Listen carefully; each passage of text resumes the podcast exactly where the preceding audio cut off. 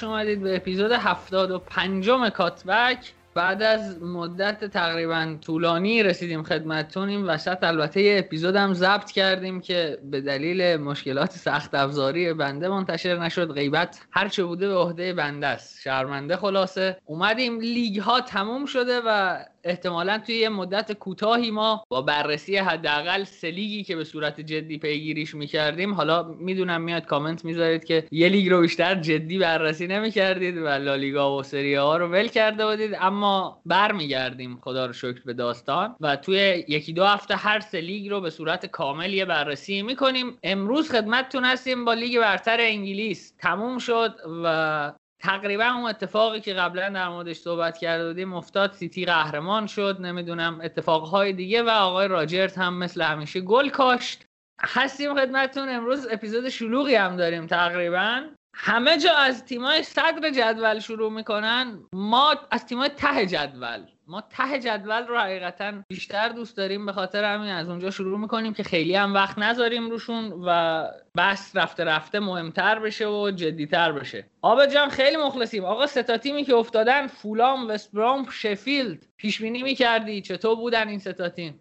آقا سلام خیلی مخلصیم. پیش بینی که نه فکر کنم شفیلد رو زیاد پیش بینی نمی کردم به شخص حالا شاید بعضیا پیش بینی می‌کردم ولی من شفیلد رو حقیقتا به خاطر نمایش خیلی خوبی که پارسال داشتم و اصلا کاندیدای گرفتن سهمیه اروپا لیگ هم بودن. خب آدم نمی‌تونه پیش بینی کنه که یهو این تیم میاد بیستم میشه. ولی خب دیگه بالاخره این تجربه های به قولی میشه گفت که حالت experimental و اینکه بخوای بیای فوتبال مدرن بازی بکنی یه حرکت جدیدی بزنی شاید روی تیمی مثل شفیلد یه مقدار هزینه هم داشته باشه که این هزینه رو کریس وایلدر به سختی پرداخت کرد. و حالا در طول فصل هم خیلی دربارهشون حرف زدیم و مفصل صحبت کردیم که چه داستانی داشتن و حالا باید ببینیم که سال بعد دوباره می‌تونن بیان بالا یا نه. اما درباره اون دو تیم دیگه که فولام و وستبروم بودن خب جفتشون پارسال صعود کرده بودن و امسال هم سقوط کردن. حالا دو تا رویکرد متفاوت داشتن. وستبروم که اومدن و روی زریح بیکسم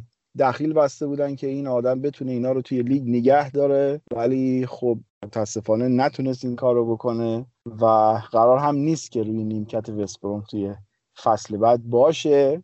خب این تیم‌ها یه مقدار دیرتر هم اضافه شده بودن. البته وستبروم که با لیدز همون اول کار اومده بود و خب فولام یه مقدار دیرتر اضافه شده بود. حالا میشه گفت چه می‌دونم زمان کافی برای اینکه تیم‌ها رو بسازن نداشتن. ولی هرچه پیشرفت درسته یه مقدار اوضاعشون بهتر شد. ولی خب نتونستن دیگه اون نقصان اول فصل رو بخوان جبران بکنن و بمونن. به هر حال فکر کنم که فولام فکر می‌کنم که برد کرد. با نگه داشتن پارکر چون به نظرم پارکر مثل پارکه نوریچ اون آدمی هستش که بتونه فولامو برگردونه. حالا احتمالا بچه ها با من مخالف باشن. و از طرفی هم وستبروم به نظر من الان در حال حاضر یک سری بازیکن داره که اگر بتونه مثل نوریچ که بوئندیا و کانتبل رو حفظ کرد و تونست برگرده بعد از یک سال حالا باید ببینیم که کالوم رابینسون و ماتوس پریرا رو می‌تونه حفظ بکنه و سال بعد برگرده که یه مقدار سخته. حالا باید ببینیم چی میشه دیگه. ولی خب دیگه به نظرم هر ستاشون حقشون بود که بیفتن.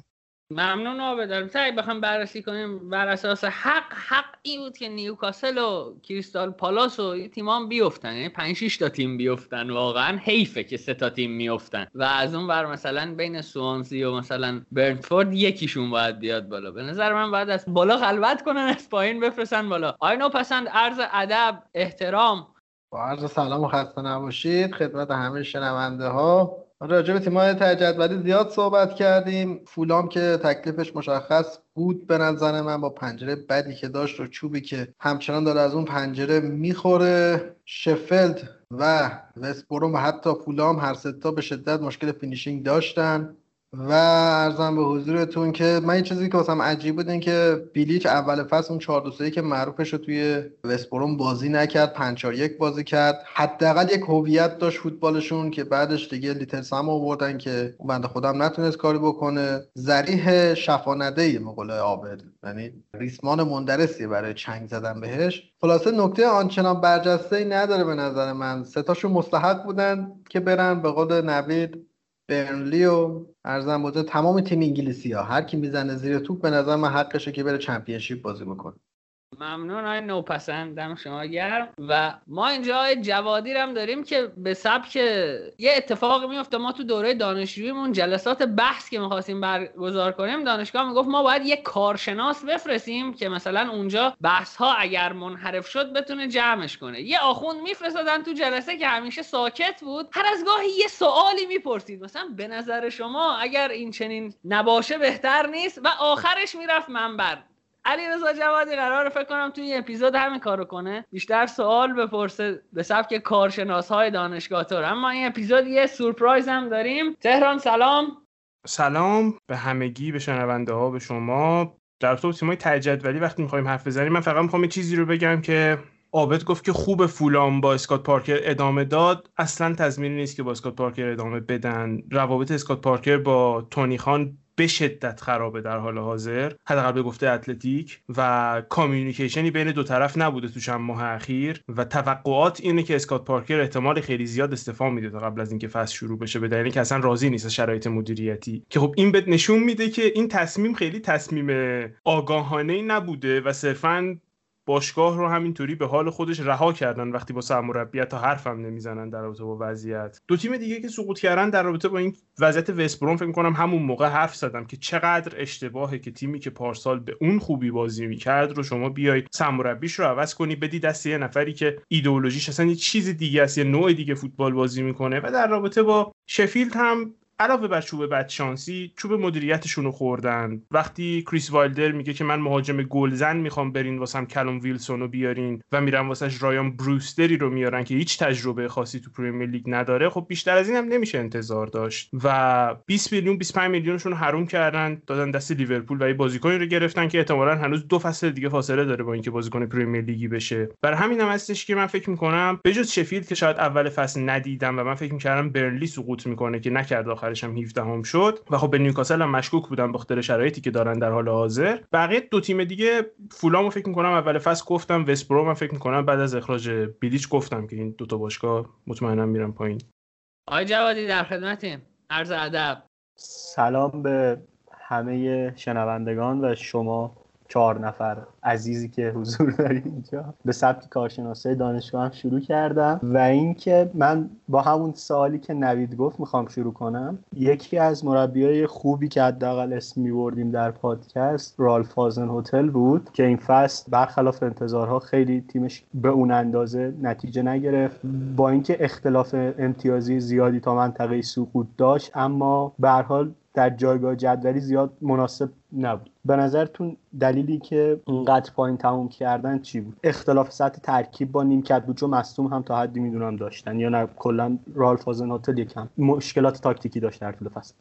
قبل از اینکه حالا به سوال علیرضا جواب بدید منم یه نکته مطرح کنم در مورد اینم. اگه نظری دارید نظرتون رو بگید. بچه‌ها ما یه نگاه که میندازیم به سری آ می‌بینیم بالاترین تیمی که سقوط کرده با تیمی که از سقوط فرار کرده چهار امتیاز فاصله داره. توی لالیگا دو امتیاز این فاصله و توی انگلیس 11 امتیاز. انگار تیمای پایین جدول انگلیس یه تفاوت عجیب غریب تری داشتن. حالا اگر از نظر کوالیتی در زمین هم این اتفاق خیلی قابل مشاهده نبود بوده نتیجه ای که به ما داده اینه که انگار تفاوت سطح فاحش بوده. و خب اون تیمی هم که نیفتاده و 11 امتیاز بالاتره تیم برنلیه که از غذا فوتبال انگلیسی هم بازی می‌کنه. اگر در مورد این هم صحبت کنیم که این امسال اینجوری شده این تفاوت کیفیت واقعا بوده یا نه ممنون میشه خب من اول در جواب علیرضا بگم نظر من حالا کاملا با دیدگاه من اولا که بدنسازی تو فلسفه چهار فاز آلمان اتریشی خیلی مهمه و این فصل تو کرونا همه تیم‌ها بدنسازی درست نداشتن. ساوت همتون هم. خیلی ضربه خورد. این قضیه دومین چیز من من منیجمنت و این ناخدا بودن هازن هتل می‌بینم که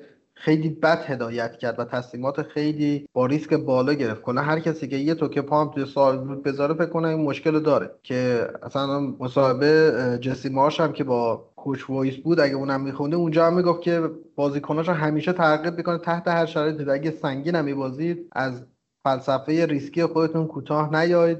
من درک می‌کنم که این فلسفه واسه اتریشی که یه سالزبورگ مثلا حکم بایرن مونیخش داره شاید جواب بده ولی واسه تیم underdog ی مثل ساوثهمپتون شاید این فلسفه جواب نداره. چه به حرف نویدم چون که این فصل نظر من خیلی فوتبالی پیش نرفته خیلی نمی‌تونم نظر قطعی بدم واسه به نظرم تحلیل پذیر نیست. از آنجا که همه دوستان میگن با نظرات های نوپسند در این باره موافقا گذر می‌کنیم از این بحثم ما حقیقتش توی طول فصل فقط در مورد تیمای خوب صحبت نکردیم. یه سری تیم ها مثل همین ساوثهمپتون که علیرضا در موردش صحبت کرد یا سوال پرسید و برایتون رو ما خیلی جدی بهشون پرداختیم. یعنی ما اپیزود داشتیم که نیم ساعت در مورد برایتون آقای پاتر صحبت کردیم و از این تیم ها میگذریم تا برسیم به جاهای جذابتر بحث. بحث رو می‌خوام با عابد ادامه بدم با تیمی که این روزا توی توییتر هم خیلی در موردش صحبت می‌کنه و همیشه میگه اگر گریلیش نبود استون ویلا سقوط کرده بود. آقا استون ویلا رو چطور دیدی این فصل؟ تیمی که خیلی خوب شروع کرد و یازدهم تموم کرد. آره من حقیقتا نظرم رو کامل گفتم و معتقدم بهش که اگر استون ویلا گریلیش رو نداشت داشت با تیمای ته برای سقوط رقابت می‌کرد و اگر گریلیش اون مقطع مصدوم نمی‌شد مثل وست هم برای کسب سهمیه داشت تلاش می‌کرد. اینقدر این بازیکن مؤثر میشه رفت نتایج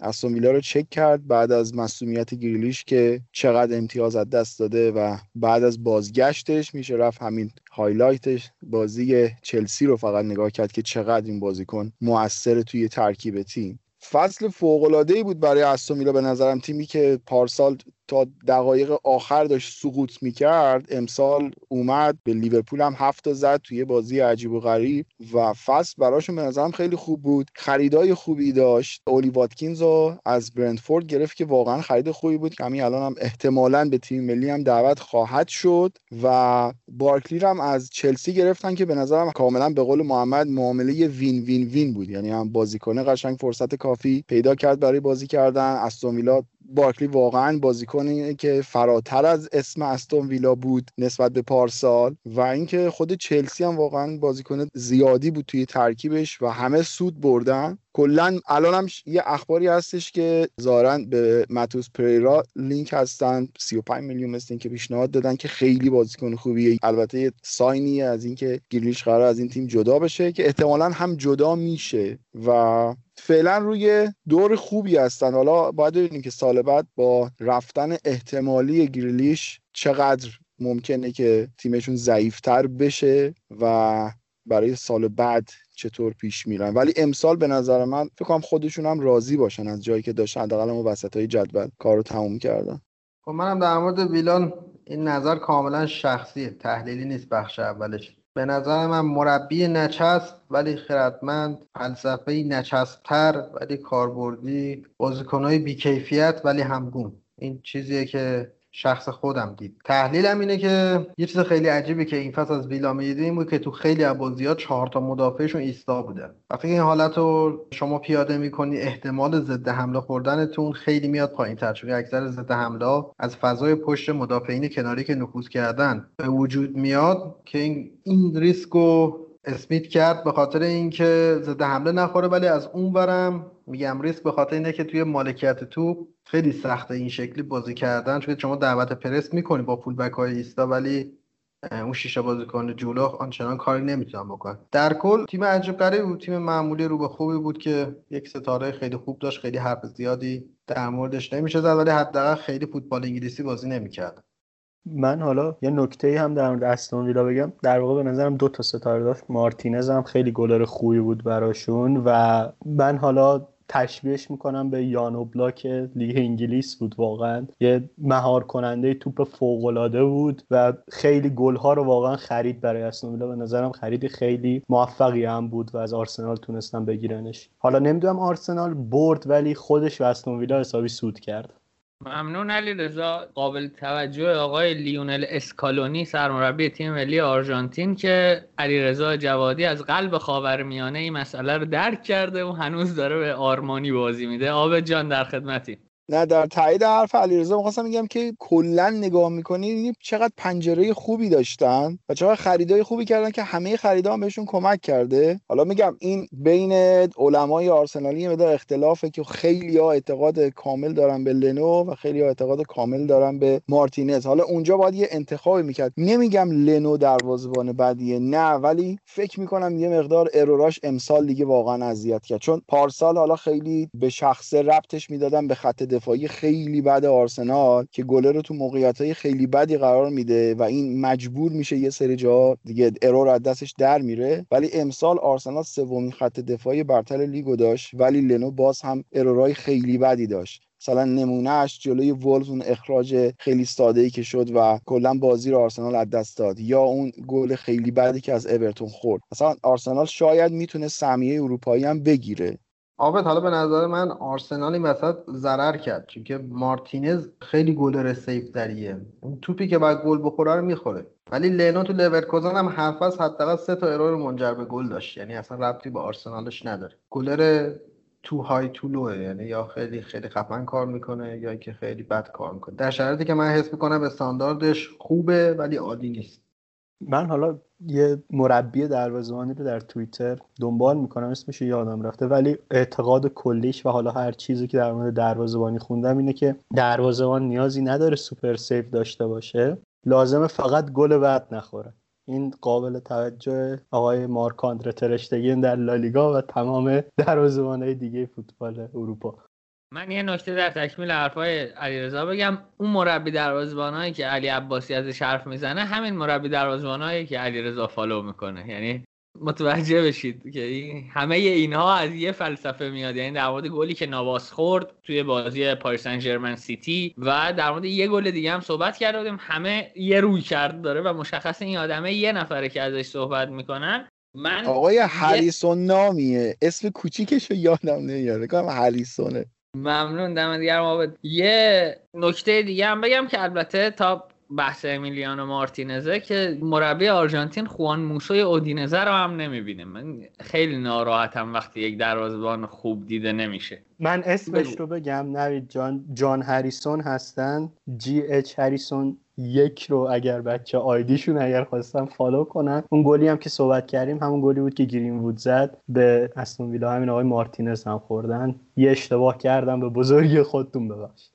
ممنون علیرضا دمت آقا بریم سراغ بحث شیرین اورتون آقای کارلتو. آیا پسند با خودتون شروع می‌کنیم که از علاقمندان به آقای کارلو آنجلوتی هستی نوید من هرچی بگم تکراری دیگه. این من خدا رو به سقوطه و پولم واسش خرج می‌کنن رتبه دهمم با توجه به اون فرم اول فصلش خیلی بد بود. من اول فصل گفتم کارلتو از اون مربیان نیست که یه فرم خوب باید دست بده ولی نشون میده که بشر نهایتا مستحلک میشه. حالا هر کسی که می‌خواد باشه.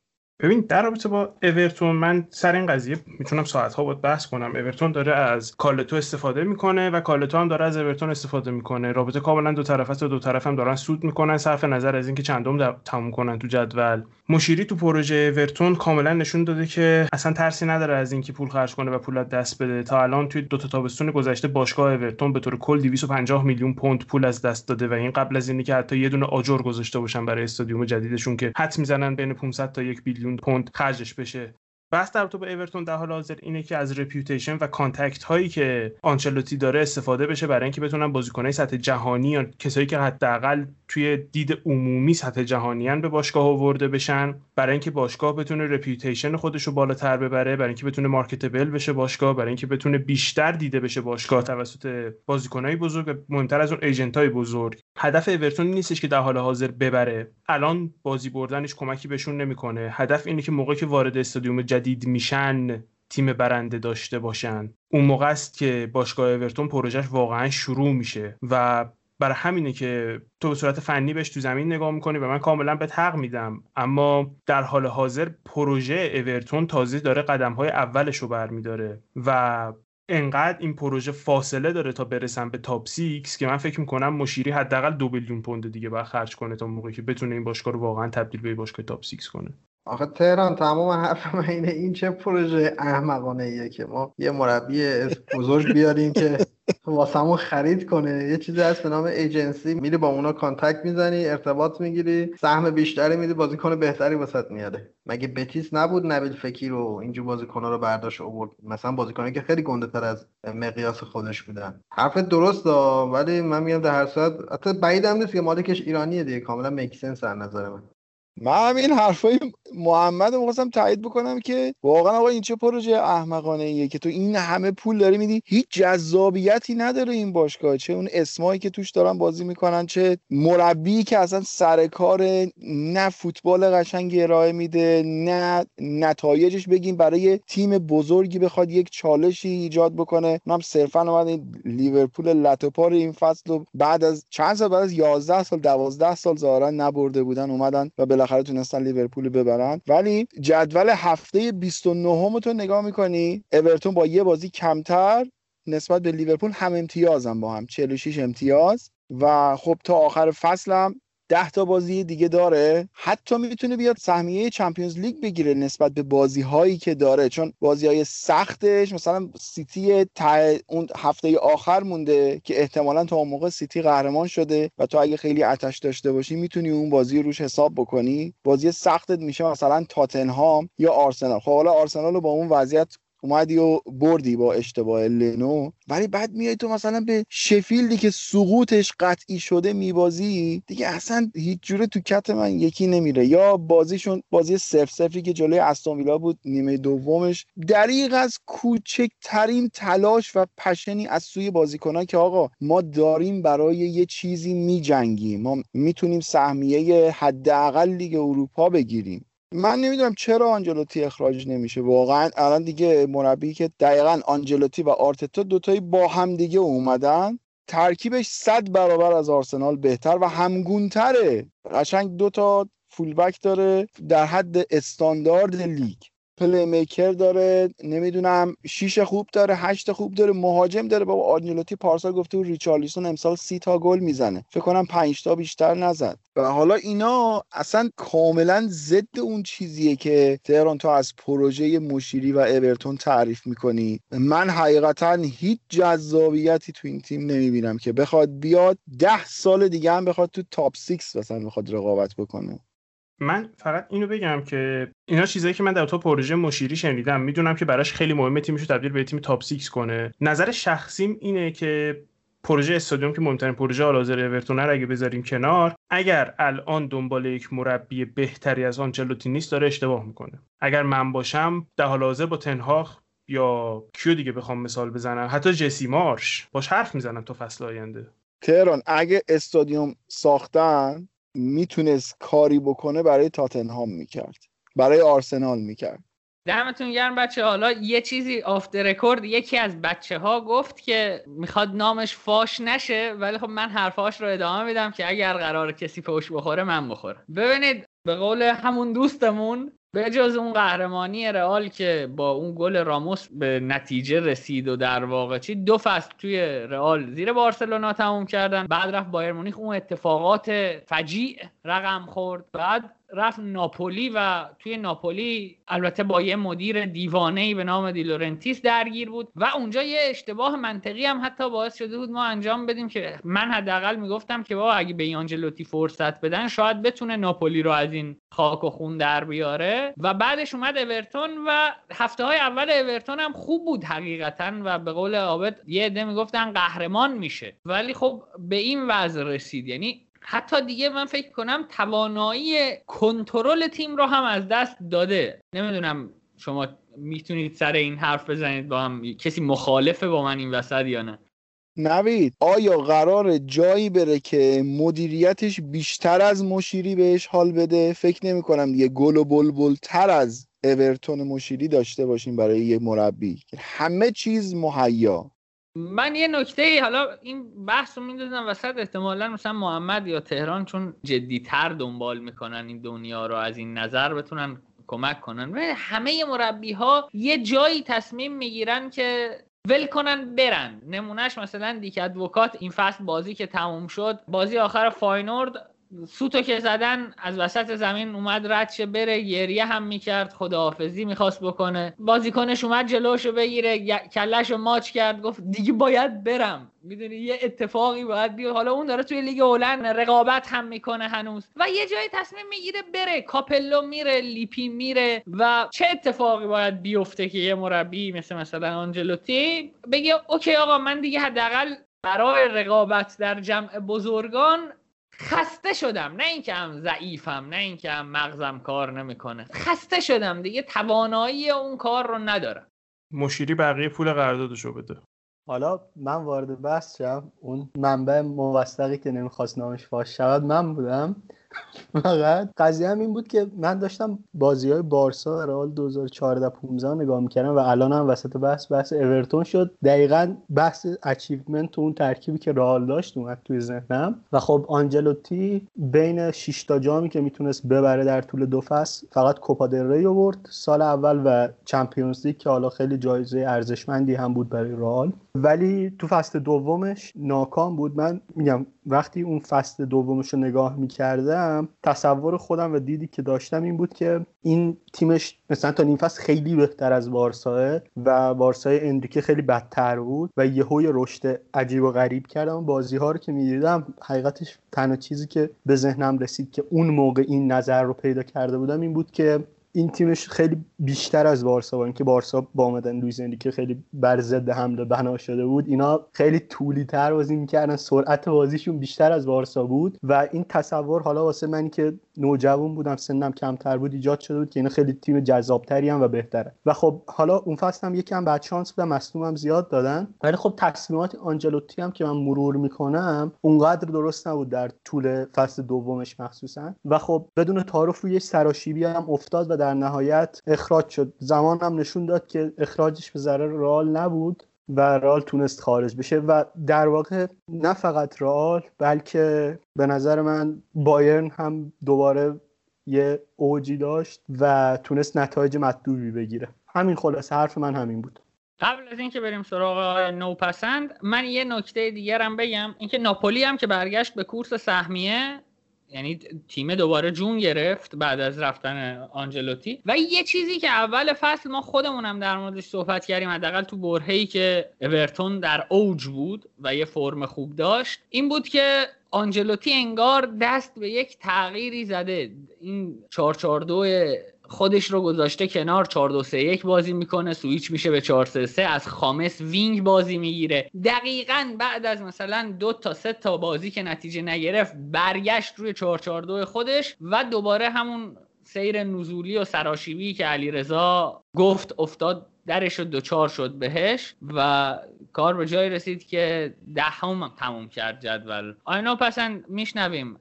خب من در مورد این مربی گوگلی هم بگم که نظرم اینه که باید مربی ملی بشه نه حوصله داره. مردها خصوصا اینجا دیگه بحث انسان شناسی وقتی که پیر میشن حریص میشن. و محتاط ایشون هم پیر شده هم حریص شده هم محتاط شده. و کلا دوران مربیایی که صرفا مدیریت می‌کنن تموم شده. به نظر من الان توی فوتبال باید ایده داشت ایده خوب داشت ایده مدرن داشت. یه مشکلی که اصلا از اول کریرش تا الان داشته اینه که اصلا نمی‌تونه وینگر استفاده کنه. یعنی استفاده موثر.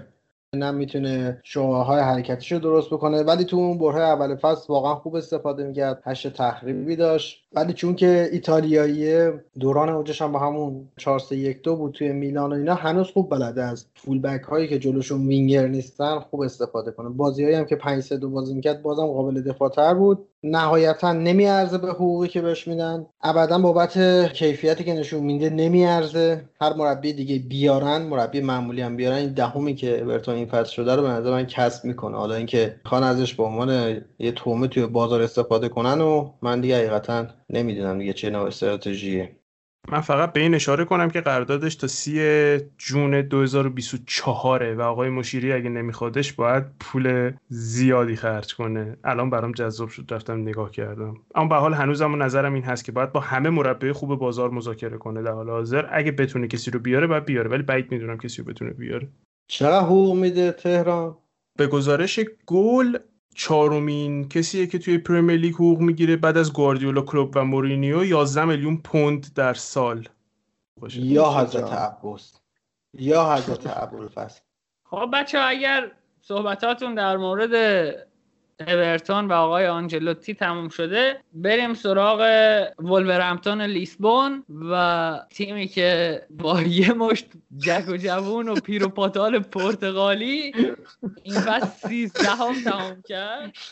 و مشخص هم شد که نونو کارش با این تیم تمام شده و یه خبری من خوندم نمی‌دونم چقدر دقیق بود از تاتنهام به عنوان مقصد بعدی نونو هم یاد کرده بودن. میگم الان تهران و همه دارن اشاره می‌کنن که خبر مفت خوندی بنگاه های معتبر رو دنبال کن. تهران در خدمتی. جک پیت بروک که معتبرترین خبرنگار تاتنهام احتمالا در کنار مطلب که برای اتلتیک هم کار می‌کنه گفته بود که همون فرداش نوشت که نونو به هیچ عنوان جزی گزینه ها نیست. گزینه هاشون تنهاک و رانگنیکه.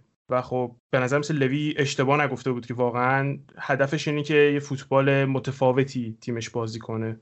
نونو تنها مربی بود که لوی نرفت دنبالش. دنبال همه رفت دیگه. ببین سراغ کریس وایلدر هم نرفتن ها. اونم عجیب جز گزینه ها نیست. نه حالا یه نکته بگم در روستا اینکه وولفز مستمره آقای مندسه. مربی که می‌خوان جایگزین کنن هم موکل آقای مندزه برونو لاش که یکی از معدود مربی هایی که خورخ مندس علاوه بر اینکه بازیکن های زیادی رو برده مربی رو هم بعد از نونو در اختیار این باشگاه قرار میده. این حرفی که می‌زدم و رومانو 5 6 ساعت پیش گفت و here we go زد در واقع. یه چیزی تو مایه های موسیو نوز بلژیکیه. یعنی مثلا همینجوری کاردار و این چیزها میفرستن اونجا که مثلا مدیریتش کنه. برای خودمونیم. حالا وولفز دو سال پیش خیلی جذاب بود. واقعا اون سالی که سهمیه اروپا گرفتن واقعا یه چیز جدیدی بود. مثلا مثل لیدز امسال بود که خیلی جذابیت آورده بود تو لیگ. وولفز اون سال هم خیلی تیم جذابی بود. ولی نونو دیگه ایده هاش ته کشید. و واسه من یه ساینی داشت که فوتبال واکنشگرا در نهایت شیب نزولی داره. تا شیب سعودی. یعنی ایدئال یه جایی خوب جواب میده خیلی نتایج ایدئالی می‌گیری. بعد انگار یک سقفی داره که سقفش همونجاست. یواش یواش دیگه نزول می‌کنه و چه بهتر که تیم تعادل داشته باشه. و خب دیگه تهران هم خیلی خوشحال شد بالاخره. یکی از این پولشوها بالاخره از لیگ کم شد. ارادت خاصی داشت. فقط موندم این فابیو سیلوا بدبخت کجا می‌خواد بره دیگه الان.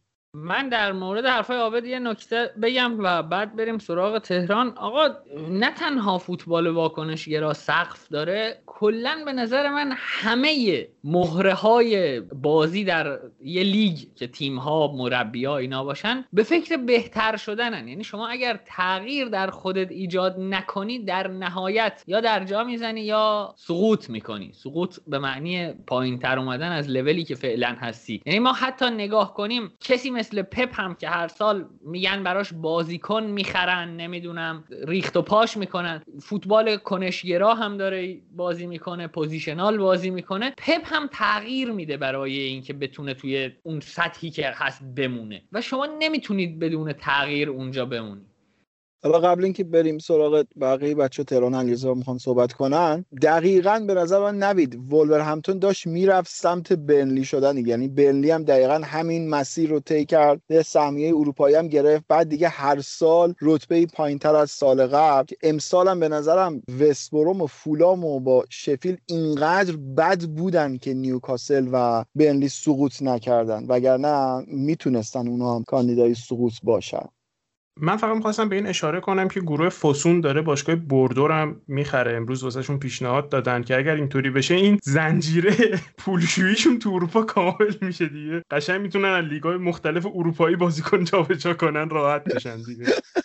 version اون طرفی RB لایپزیگ اینا من خواستم فقط یه نکته رو بگم که وولفز به نظر من الان به یه نقطه رسیده که باید یه rebuild ی انجام بده. یعنی همون کاری که زمانی که مندس تازه شروع کرده بود همکاریشون رو باهاشون آغاز کرده بود و تو Championship هم اگر اشتباه نکنم این همکاری شروع شد. الان هم باید یه rebuild ی انجام بشه و خیلی از بازیکنهایی که رسیدن به سن جدایی از تیم یا اینکه پیدا کردن جایگزین براشون الان وقتشه. و خب مثلا بازیکنی مثل آدم تراوره مثال می‌زنم. این بازیکن احتمالا جز اینکه پرس رقیب رو بشکنه چلم توپو ببره جلو و به یکی پاس بده این فصل نشون داده کیفیت دیگه ای نداره و همیشه هم در فوتبالش به نظر من همین بوده. فقط بعضی فصل‌ها یکم خوش بوده پاس گل می‌داده و خب به نظرم خیلی نباید روی این بازیکن ها اتکا کنه می‌تونن بازیکن چند وچی تری بگیرن یا صرفا نباید سمت بازیکن مثل نلسون سمدو برن با اینکه دستشون درد نکنه که میان سراغ اینها. برای موفق تر شدن به نظرم باید این تغییرات در تیمشون صورت بگیره. حالا دوستان همه راجع به مندز و همتون صحبت کنم من خودم به شخصه حالا فوتبال ایدئولوژی هم اگه نگاه کنید خیلی خوشگل اونجا توش توضیح میده که مربیای پرتغالی کلا دو دستن مربیای مکتب پورتو و مکتب بنفیکا. مربی مکتب پورتو میشن مثل مورینیو و همین نونو و همین مربی های پرتغالی که میان توی ایران و اینا که defense base ان و روی انتقال از دفاع به حمله متمرکزن که مثلا نمیپسندن. ولی مربی های مکتب بنفیکا واقعا مربی های جذابی هم پرس خوبی دارن مالکیت خوبی دارن مثل این مربی فعلی اسپورتینگ. و اگه خورخه مندز بخواد یه حرکتی بزنه لطف کنه از توی همین مربی های مکتب بنفیکا مربی بیاره تو لیگ برتر که ما خود فوتبال قشنگتر ببینیم. نه از این مربی مکتب پورتو بیاره که اعصابمون رو بیشتر خوب کنه. اینکه علیرضا گفت rebuild کنن منظورشون بود تیم از دست مندس بگیرن بدن دست یه agent دیگه. تفننی بدنش دست جورابچیان بگم بیا تو اداره کن تیمو چون به نظر میاد روش مدیریتیشون بعدم نیست تهران. کار بدی هم نکرده دیگه. پول director of football که نمیدن. مدیر ورزشی هم که ندارن. میگن آقای خورخه مندز این ریش و این قیچی. خودت هرچه بازیکن داری تو کشور 11 میلیونی پرتغال بردار بیار. من نگران اینم که تهش مثل آرسنال و سانلهی بشه و بیان بگن که فلان بازیکنی که آوردی ارزشش تو بازار 40 میلیون بوده 70 میلیون آورده و حالا ببینیم که چی شده این وسط. قطعا همینجوری. تازه خوخه مندز جزو ایجنت که از مبلغ قرارداد ترانسفر بین دو تا باشگاه پول می‌گیره. یعنی قطعا پول های خیلی توپلی به جیب زده تا الان. حالا من نسبت به مربی که دارم میارم به لحاظ تاکتیکی و ذهنیتی شناخت ندارم. صرفا به اون دستبندی که محمد گفت می‌خوام این حرف رو بزنم که این مربی قبلا مربی بنفیکا بوده. حالا نمی‌دونم با اون سبکی بازی می‌کنه یا نه. و بیشتر حالا منظورم این بود که باید یه سری از بازیکنهاشون رو عوض کنن. یعنی این جابجایی بازیکن طبیعی رخ بده. حالا با مندس می‌خوان این کار کنن. می‌خوان پول اسپرم پدر بازیکن رو عین رایولا بگیرن بدن هر کاری می‌خوام بکنن. ولی باید یه تغییر شکل بگیره در این تیم. دمتون گرم بچه ها از اون تیمایی که مونده در موردشون صحبت کنیم تا بریم سراغ اصل مطلب در واقع که اصل مطلب میشه لیدز به بالا. یعنی لیدز یکی از اصلهای مطلبه که میشه از اونجا به بالا. پالاس مونده و برنلی. برنلی هم در موردش صحبت کردیم. در مورد آقای روی هاجسون مربی مورد علاقه آقای نوپسند و تیمش هم اگه کسی صحبتی داره میشنویم بچه شب بخیر خداحافظ. دستش درد نکنه. بالاخره چهره iconic کریستال پالاس. ولی اونی که داره میاد پالاس می‌گیره به نظر من دل شیر می‌خواد واقعا. پالاس پیرترین ترکیب لیگو داره نزدیک به سی سال و بمب ساعتیه دقیقا.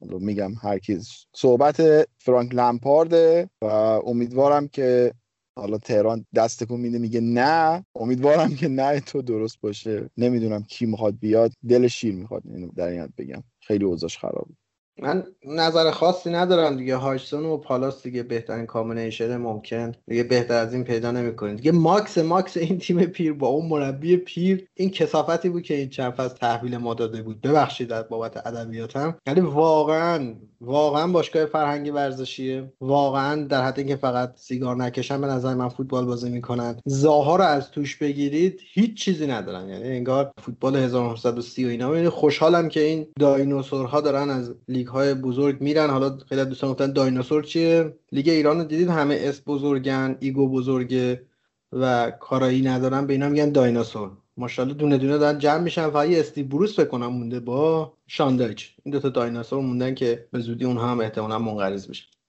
محمد برنلی بیشترین تعداد آفساید داشته 181 آفساید یعنی چقدر بازی مستقیم. یه نفر گذاشته بود جلو. اوایل فصل که اشلی بارنز بود این نقش رو به عهده گرفته بود. نیم فصل دوم کریس وود بود. دقیقا تو دفاع بگیریم تا توپ دستش میومد شوت به سمت دروازه حریف. کریس وود وسط اون دوتا دفاع بود توپ رو بگیره. یعنی واقعا بازی چی بهت بگم؟ نمی‌دونم میمونن دیگه. وقتی وقتی تیمایی مثل فولام و وستبروم هستن با اون مدیریت در و داغون نتیجهش میشه که برنلی ها تو لیگ میمونن. ولی آبد این کریس ووده واقعا رو هوا خوبه. یعنی انصافا اگر فقط یه ورزش بود که دوئلای یک در مقابل یک دو نفر میپریدن بالا این حرف از مدال طلا می‌گرفت. خود آقا خیلی عجیب غریب میپره خیلی عجیب میپره من بودم این نمیذاشتمش دفاع وسط. دو پای شوت می‌زنه. بی پای. بی پاه دو تا پاش به یه اندازه ضعیفه. از نظر من. من فقط در رابطه با پالاس حالا گفتی لمپارد گفته شده که لمپارد بعد از اینکه حرف زده با مدیراشون به این نتیجه رسیده که این rebuilding خیلی بزرگیه و تیمشون سال دیگه قطعا برای relegation میجنگه. واسه همینم کلا گفته من نمی‌خوام. همین. آیکیو 160 همینا. همون گزینه دومی که من. گفتم. دقیقا. آخه فکر کرده گفته 20 تا بازیکن ما بندازم بیرون 20 تا بازیکن جدید بیارم. بس همینه. ترکیبشون رو که نگاه کنی 16 تا بازیکن از بازیکنهای تیم اصلیشون قرارشون تموم میشه یک ماه دیگه. 16 تا بازیکن. و تو این بازیکن‌ها بازیکنایی مثل اندروس تاونزند، ناتانیل کلاین، پاتریک ون آنهولت، بنتکه بازیکنایی که بازیکن کمی نیستن و باید جایگزین بشن همشون. و خب حقیقتش اینه که من نمی‌دونم که درسته که این یه محبت الهیه که تمام این حقوقای بزرگ مخصوصا یه حقوق مثل حقوق بنتکه که زیرش موندن داره میره و تو می‌تونی اصلا این مربی بیاری بگی خب همه این حقوقا رو می‌ذارم رو هم واسه تیم می‌سازم سبک تیم رو عوض کن. من فکر نمی کنم همچین برنامه‌ای داشته باشن. من فکر می‌کنم برنامه اینه که بریم چهار تا بازیکن دیگه بیاریم و همینطوری ادامه بدیم. واسه همین هم هستش که حقیقتا من نمی‌دونم واسه چه سرمربی می‌تونه این قضیه جذاب باشه. من یه نکته بگم بعد بریم سراغ آبد این چیزی که تهران گفت که 16 تا بازیکنشون یه ماه دیگه قراردادشون تموم میشه آخرین باشگاهی که جدی میگم واقعا قصد ندارم شوخی کنم یا مسخره بازی کنم. آخرین باشگاهی که دیدم اینجوری بوده پارس جنوبی جمع بوده که 16 تا بازیکنشون تموم شد و تیم رفت. یعنی دیگه تیم نبود. از یه جا به بعد نبود. و اینکه باشگاهی که بابت مامادو ساخو و بنتکه 75 میلیون پول میده و هنوز داره به کلاین حقوق میده به نظرم اصلا جای امنی نیست. در ادامه حرفای عابد من میگم تنها مربی که واقعا به این concept می‌خوره. واقعا ساخته شده واسه این باشگاه و این ابزار و این کثافت لیتل سم. یعنی قشنگ در و تخته به همدیگه می‌خورن. لیتل سم رو بیارن چهار تا بازیکن بدن فصل بعدم 16 هم تضمین. خیلی ممنون. بچه ها فکر کنم رسیدیم به جایی که بهتره بریم یه آهنگ بشنویم یه استراحتی هم بکنیم و برگردیم با قسمت جذاب جدول منهای لستر سیتی.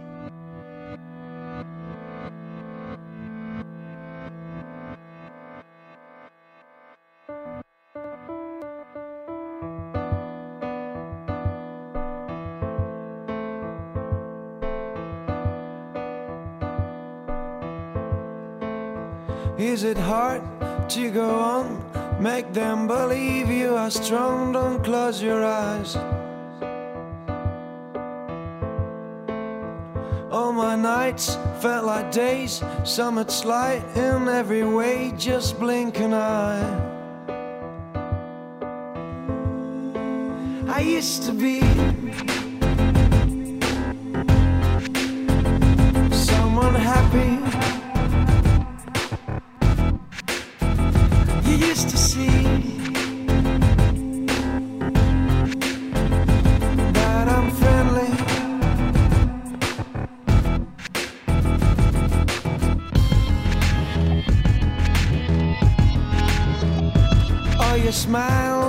Is fake.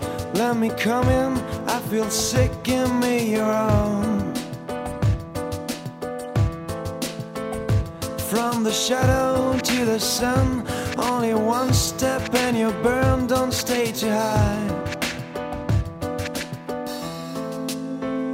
I used to be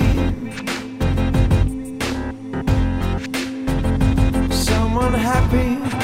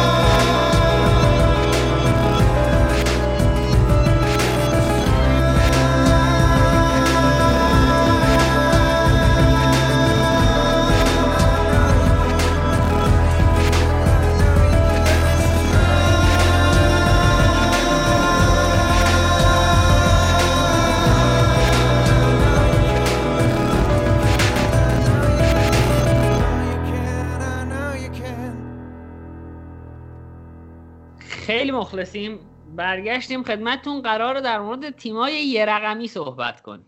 یعنی تیمایی که دو رقمی نبودن در واقع. از اورتون به بالا. قبل از اینکه بریم سراغ بحث بگم ما توی هر اپیزود این رو گفتیم که توی سه ماه قرار دونیشن هایی که به پادکست میشه رو برای خرید گوشی هوشمند یا تبلت برای بچه هایی که خانوادهشون بزاعت خرید نداره صرف کنیم دونیشن های سه ماهمون رو. و وظیفم می‌دونم که توی اپیزود هم این گزارش رو بدم همیشه. الان ساعت 3 و 22 دقیقه سه شنبه. عرض کنم خدمتتون که 5 میلیون و 172 هزار تومن برای این داستان جمع آوری شده تا اینجا که فکر می‌کنم بتونیم دو تا تبلت تا اینجا بگیریم. دمتون گرم و این اتفاق تا پایان تیر ماه ادامه داره. مخلصیم. آقا بریم سراغ لیدز. لیدز آقای بیلسا که از لیگ پایین تر اومد از چمپیونشیپ تقریبا تمام رکوردهایی که مد نظر اون بود که تیمهایی صعود کرده تا الان شکونده بودن رو خورد کرد ریخت دور با آقای بیلسا و ما علکی دستمال به دست نگرفته بودیم از فصل قبل و از ایشون تعریف و تمجید کنیم. با آقای نوپسند شروع می‌کنیم. آقای نوپسند به نظر شما اون اپیزود در جستجوی خوشبختی بیلسا مسمر سمر واقع شد در شناسوندن این فرد بزرگ به جامعه یا نه؟ بله صد درصد. چه خوب شد از هاشسون ها رسیدیم به بیلسا ها خب خیلی انرژی سطح انرژی من خیلی رفته بالاتر. آره چرا که نشه. حداقل فوتبال های خیلی قشنگی ازش دیدیم. جز معدود تیم‌های صعود کرده به لیگ برتر بود که فوتبال کنشی بازی می‌کرد. اصلا کوتاه نمیومد ولی اینکه سه چهار تا گل بخوره. بازی آخر هم دیگه یه آس رو کرد. اون سه سه یک رو با یک مدافع مرکزی تخصصی فقط با لیام کوپر آلیوسکی دفاع وسط سمت چپ ایلینگ که دفاع راسته دفاع مرکزی سمت راست بازی کرد و ما super overload دیدیم به معنای واقعی کلمه چون که هر سمتی که مثلا ایلینگ اضافه میشه نمی‌دونم هافک راست اضافه میشه وینگر راست اضافه میشه هافک دفاعی اضافه میشه و خیلی ترکیب عجیب غریبی بود. در کل من حس می‌کنم که بیلسا بازم جای پیشرفت داره. یعنی فصل بعد بازم شاید بتونه ما رو سپرایز کنه. اگر یه خورده ضریبه که تیم بیاد پایین چون که واقعا هیچ تمایلی برای ارسال پاس توی عرض و رو از این تیم نمی‌بینیم که دیگه این حد از موثر بازی کردن هم به نظر من یه خورده احمقانه است. حالا با احترام به استاد که بنده غلام حلقه به گوششم یه همچین نظری دارم البته حالا این هم, هم ما از بیلسا تعریف کنیم من با یه نگاه منتقدانم به هازن هتل حمله کردم اول پادکست ولی لیدز هم انصافا تیم کم خرجی نبود. بعضی از خریداشون مثل رودریگو هم جواب ندادن. حقیقتا خریدای گرونی هم بودن به نسبت اینکه لیدزن. و خب این ایرادات هم داشتن به نظرم. حالا نظرتون شما چیه و فکر می‌کنید که سیاستاشون درست بود یا نه؟ خب علیرضا تیمیه که از پایین اومده و تا یه حدودی باید خودش رو برسونه به تیمایی که یک سطح بالاتر از خودش هستن یک سطح که چرس کنم چند سطح بالاتر از خودش هستن. و اگه قرار به قیاس باشه تو باید بیای با فولام و وسپروم قیاسش بکنی. مخصوصا با فولام که خرجای بی باطل کرده و هیچ کدوم هم جواب ندادن. جالبه که فولام دوره قبلم که اومده بود و سقوط کرد همین تجربه رو داشت. یعنی اومد و کلی خرج کرد ولی خرجه چیزایی بود که فقط پول دور ریختن بود و جوابی نداد براشون. به نظر من زیباترین نقطه این فصل کرونایی بدون تماشاچی سرد واقعا زیباییش لیدز بود و فکر نمی کنم کسی بازی های تیم رو دیده باشه و لذت نبرده باشه در سطح خودشون که خیلی خوب بودن و حتی اون پیشرفتی هم که به نسبت نیم فصل اول داشتن مثلا رفتن جلوی چلسی چهار پنج تا گل خوردن ولی بازی برگشت تونستن بازی خوبی رو ارائه بدن مساوی بگیرن. جلوی منچستر به همین شکل جلوی تاتنهام که نیم فصل اول رفتن چهار تا خوردن ولی اومدن بازی برگشت خودشون سه تا زدن بازی رو بردن. و تو نگاه می‌کنی روی کردشون روی کرده مثبتی بوده. فکر کنم از همه تیمای تاپ 6 امتیاز گرفتن. و این نقطه مورد اتکاییه به نظرم برای تیمی که تازه از چمپیونشیپ اومده بالا. و حالا خبرم که اومد خبر خوشحال کننده بود که قرار یک سال بیلسا قراردادش تمدید بشه. چون یه بحثایی بود که می‌خواد بره و دیگه قرار نیست که بمونه. ولی دیروز بود فکر کنم من این خبر رو خوندم که قرار شده که یه فصل دیگه تمدید بکنه. و فکر می‌کنم که سال بعد بیشتر هم خواهیم شنید. اگر تیمش تیکه پاره نشه چون همین الان هریسون رو فکر می‌کنم که سیتی بدش نیاد که بخواد برش گردونه چون هریسون فوق العاده بوده. به نظر آندرریتد ترین بازیکن امسال بوده. هریسون بی‌نظیر بوده. و رافینیا هم که همین الان کلی مشتری داره دست به نقد و اگه قرار باشه که تیم چند تیکه بشه باز هم احتمالا سخت بشه برای بیلسا که دوباره بخواد یه ترکیب رو بچینه. ولی اگه مدیریت بتونه تیمش رو حفظ بکنه و تقویت بکنه چه بسا که از لید سال بعد هم بیشتر بشنویم. فکر من امیدوارم بشنویم. آبد من حقیقتش از مطرح کردن این بس بیشتر هدفمون در واقع این جمع این بود که درست خرج کردنم تا یه جایی بگیم و یه جایی هم که هر خریدی بالاخره درصدی احتمال داره اشتباه بشه. و خب حالا در مورد فولام گفتی این فصل فکر کنم کم خرج کردم ولی دوره قبل که اشاره هم کردی کلی بازیکن گرفتن فکر کنم 120 میلیون 130 میلیون هزینه کردن تو بازار و خب بازیکن های خیلی مفیدی هم نبودن و به جای اینکه این لیدز رکورد بشکنن و موفق بشن سقوط کردن خیلی سریع. مورد رودریگو یه مخالفتی هم با علیرضا بکنم که میگه جواب نداده. من این بازیکن 14 تا بازی فیکس بازی کرده. ایکس جی 5 و 14 گرفته و 7 گل زده. دو پاس گل داده. 31 پاس کلیدی داده. 30 تا chance creation داشته. توی سیستمی که بیلسا این آدمه نه target man م نیست و سویچ می‌کنه. یعنی من با اینکه رودریگو جواب نداده مخالفم. یعنی اینکه آیا بازیکنی که اینقدر خرجش میشه باید بهتر از این باشه؟ بله باید بهتر باشه. به نظرم فرصت هم اگه بهش بدن بهتر هم میشه. ولی اینکه جواب نداده خیر. به نظرم بازیکن مفیدی هم بوده توی زمانی که بهش بازی رسیده. بعد نبید این فصل به عنوان پشت مهاجم در فاز دفاع حتی هافبک مرکزی بوده. مهاجم تارگت نبوده. یعنی آمارش اینجوری در نظر بگیر. در کل خریدای خوب مثل رافینیا مثل یورنته حتی ملیه با اون سوتی وحشتناکش هم داشته. در کل پنجره خوبی داشتن. عالی نه بدم نبود. فقط در تو با هریسون که گفتین که بخش مهمی هم بوده از تیم لیز امسال هریسون قراردادش سال 2022 تموم میشه و الان اگه به سیتی بره سیتی یا باید این ریسکو بکنه که بهش قرارداد بلند مدت و حقوق خوب بده چون حقم داره بازیکن پریمیر لیگ اگه بخواد حقوق خوب بگیره. یا اینکه باید خب بفروشتش به لیدز. برای همین هم هستش که من فکر می‌کنم اگر واقعا لیدز انقدی مهم میدونتش تو تیم خودشون و اگر بیلسا انقدر بهش اعتقاد داره خیلی راحت می‌تونن بگیرنش. بازیکن که سال آخر قراردادشه اونقدی مذاکره و پول خرجش نمیشه.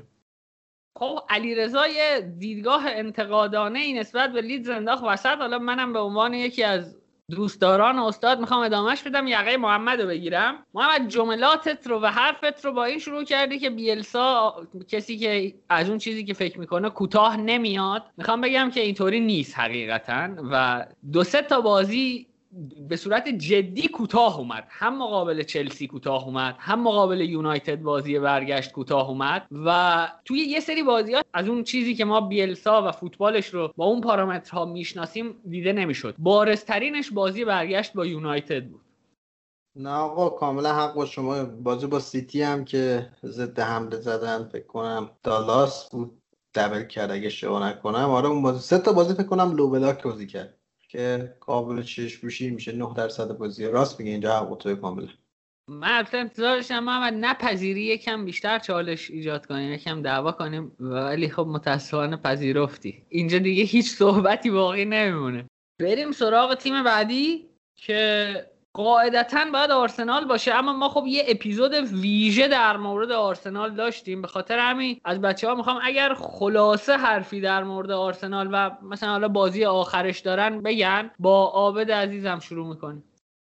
بله آرسنال فعلا بر آنچه که من و علی عباسی روش معتقد بودیم پیش رفت به نظر من نیم فصل دوم خوبی داشتن. خط دفاعیش رو خوب ترمیم کرده. همونطور که اول اپیزودم گفتم سومین خط دفاعی برتر لیگ شدن. بعد از اون چیز عجیب غریبی که ما پارسال داشتیم می‌دیدیم از دفاع آرسنال امسال اون قضایا خیلی کمتر شده بود اون error های وحشتناک خیلی بهتر شده بود. به نظر من آمار خط دفاعیشون قابل قبول و قابل دفاعه و حالا دیگه آرتتا باید روی خط حملش کار بکنه. بازی آخر یه ایده هم استفاده کرده بود که پپه رو میذاشت شماره 9 بعدم نبود. پپه خیلی هم گل زد توی این بازی آخر. حالا باید ببینیم که باز هم سال بعد می‌خواد به پپه 9 بازی بده یا باز هم می‌خواد بیارتش وینگر ولی خب آرسنال هم مثل لیورپول پنج بازی آخرش تونست ببره که این نوع بردن و این مومنتوم چیزیه که می‌تونه شخصیت آرسنال رو دوباره بسازه و حالا باید ببینیم که سال بعد دوباره تو مقطعی که فرمشون به هم میریزه چقدر می‌تونن خودشون رو از اون اوضاع بکشن بیرون. ولی به نظرم فصل خوبی داشت آرتتا. قابل قبوله. رتبهشون نه ولی نتایج اون چیزی که اگر نیم فصل اول به اون شکل لیگو از دست نمی‌دادن اون باختایی پشت سر هم و اون وضعیت خیلی اسفناک شاید رتبه بهتری هم می‌تونستن تموم بکنن. ممنون آبد دمت گرم. البته اجازه بده نپذیرم که آرسنال آنچه شما و علی عباسی گفتید شد. چون میگم نتیجه ها در مورد حرف های قبل از بازی هیچ اثباتی به دست ما نمیده. خواستی اینجا ما رو اذیت کنی. من اجازه بده که صریحا موضع بگیرم. انشالله سال بعد چلنج بسیار خواهیم داشت. من باز هم کارشناس دانشگاه میشم و سوال می‌پرسم. آبد به نظرت اگر فصل دو سال بعد چندم تمام کنن موفقیت میشه برای آرتتا؟ و آرسنال. شیشم به بالا. اگر زیر top six تمام بکنن به نظرم باید اخراج بشه. خب دوستان ما off the record یه چیزی گفتیم اون تو گلومون. حالا مجبوریم مرد و حرفش. اگر آقای آرتتا فصل بعد رتبه پایین تر از هشتم گرفت یعنی منظور که اول تا هفتم شد من به تمام بچه های کاتبک یه شام میدم. شام هم منظور سوشی نیستا یه شام معقول. دوستان خارج از کشور علی آقا عباسی آقای عابد راهدار تهران دروچی. شما بیا تهران بگیرید بس شما نمی‌دید شام فقط اندل مطالبه و حضوریه. محمد با ادبیات عقد اسلامی هم می‌خواد به ما شام بده. دست در نکنه آقا. بگذریم از آرسنال بریم سراغ تاتنهام. ما قبلا اینجوری بود مثلا میگیم آرسنال آقای آرتتا لیدز آقای بیلسا ولی تاتنهام آقای لوی. یعنی انقدر معلوم نیست تیم صاحبش کیه از نظر فنی. که بریم سراغ تاتنهام آقای لوی. اینجا با تهران شروع می‌کنیم که مجبور پیراهن تاتنهام رو هم بخره به دلیل یه ادعایی که در توییتر کرده. تهران جان میشنویم مهمترین چیزی که باید در رابطه با فصل تاتنهام بدونین اینی که اتلتیک ادعا کرده و مطلع اینو نوشت اگه درست بگم که تابستون پارسال هریکین به دنیل لیوی گفته او بذار من برم. من دیگه نمی‌خوام بمونم. و دنیل لیوی بهش گفت بمون این فصل اتفاقات خوبی میفته و اگه نیفتاد فصل بعد برو. تمام اتفاقاتی که افتاده اینکه مورینیو رو اخراج کردن اینکه باش بحث کردن اینکه رایان میسون 29 ساله که تجربه مربیگریش اندازه منه رو گذاشتن سرمربی تیمشون. همه اینا رو تو ذهنتون تو این context ببینین که سوپر استار تیم می‌خواسته بره و آقای لیوی اینطوری تصمیم گرفته. در واقع حالا میخندم چون واقعا به نظرم مسخره است. وقتی سوپر استارت بهت میگه می‌خوام برم این چه طرز تصمیم گیریه در رابطه با همه چیز فوتبالت؟ حالا قبل اینکه محمد نکتهشو بگه و یه پسره هست توی این رسانه های توییتری و یوتیوبی ادای بازیکن ها و مربی ها رو در میاره توی حرف زدن و مصاحبه های بعدش موقعی که به جای هریکین در واقع حرف می‌زد میگه I wanna go to a big club that fight for title. بعد سولشر اومد گفت ما هریکین رو می‌خوایم و بعد یهو هریکین عصبانی اومد گفت I said big club title. و مثل که دنیا هم اینجوریه. آی نو پسند در خدمتی نکته خاصی نمی‌خوام بگم فقط می‌خوام بگم که خود مورینیا و اگر از دل علی و بیل و این بازیکنهای بد اخلاق میشه گفت می‌تونست استفاده بکنه شاید یه خود جایگاهش بهتر می‌شد. حالا من قبلا نظر دیگه ای داشتم ولی توی یه صحنه های حداقل دل علی خوب بود. بازی آخر گرت خیلی خوب بود. به نظر من مورینیو چوب رادیکال بودنش رو خورد ولی کلا مقصر اصلی هم نبود. الان هم که رفته تاتنهام ایتالیا ببینیم اونجا چجوری واسش پول خرج می‌کنن تهران گزینه های مربیگری تاتنهام رو خیلی هم هستن می‌دونم. یعنی هر مربی که اسمش رو بیاری احتمالا یه تاتنهام label خورده ترک پیشونیش که لوی باهاش مذاکره کرده. اما اونایی که جدی تره رو می‌تونی بهمون بگی؟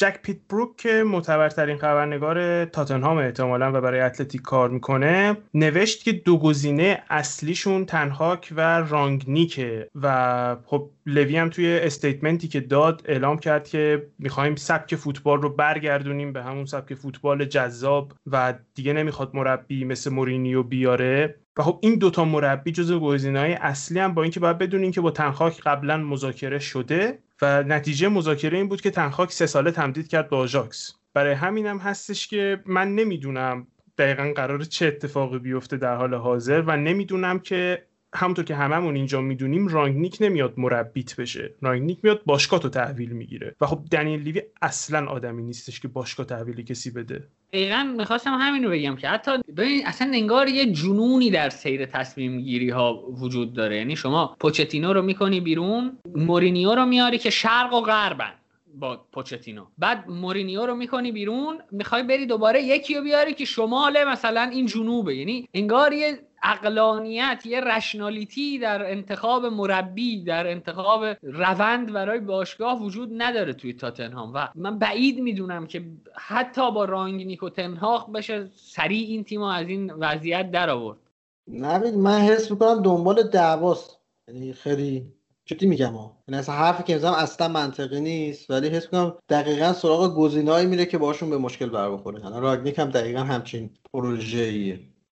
ترا از همون تنهاق همون اول کار سریع گفت آقا من همین آجاکس سه ساله میمونم تو رو خدا دنبال من نه. صحبت ساری هم هست نمی‌دونم چقدر معتبره یا نه. اینکه دنبال ساری هم میگن رفتن که اون بیاد.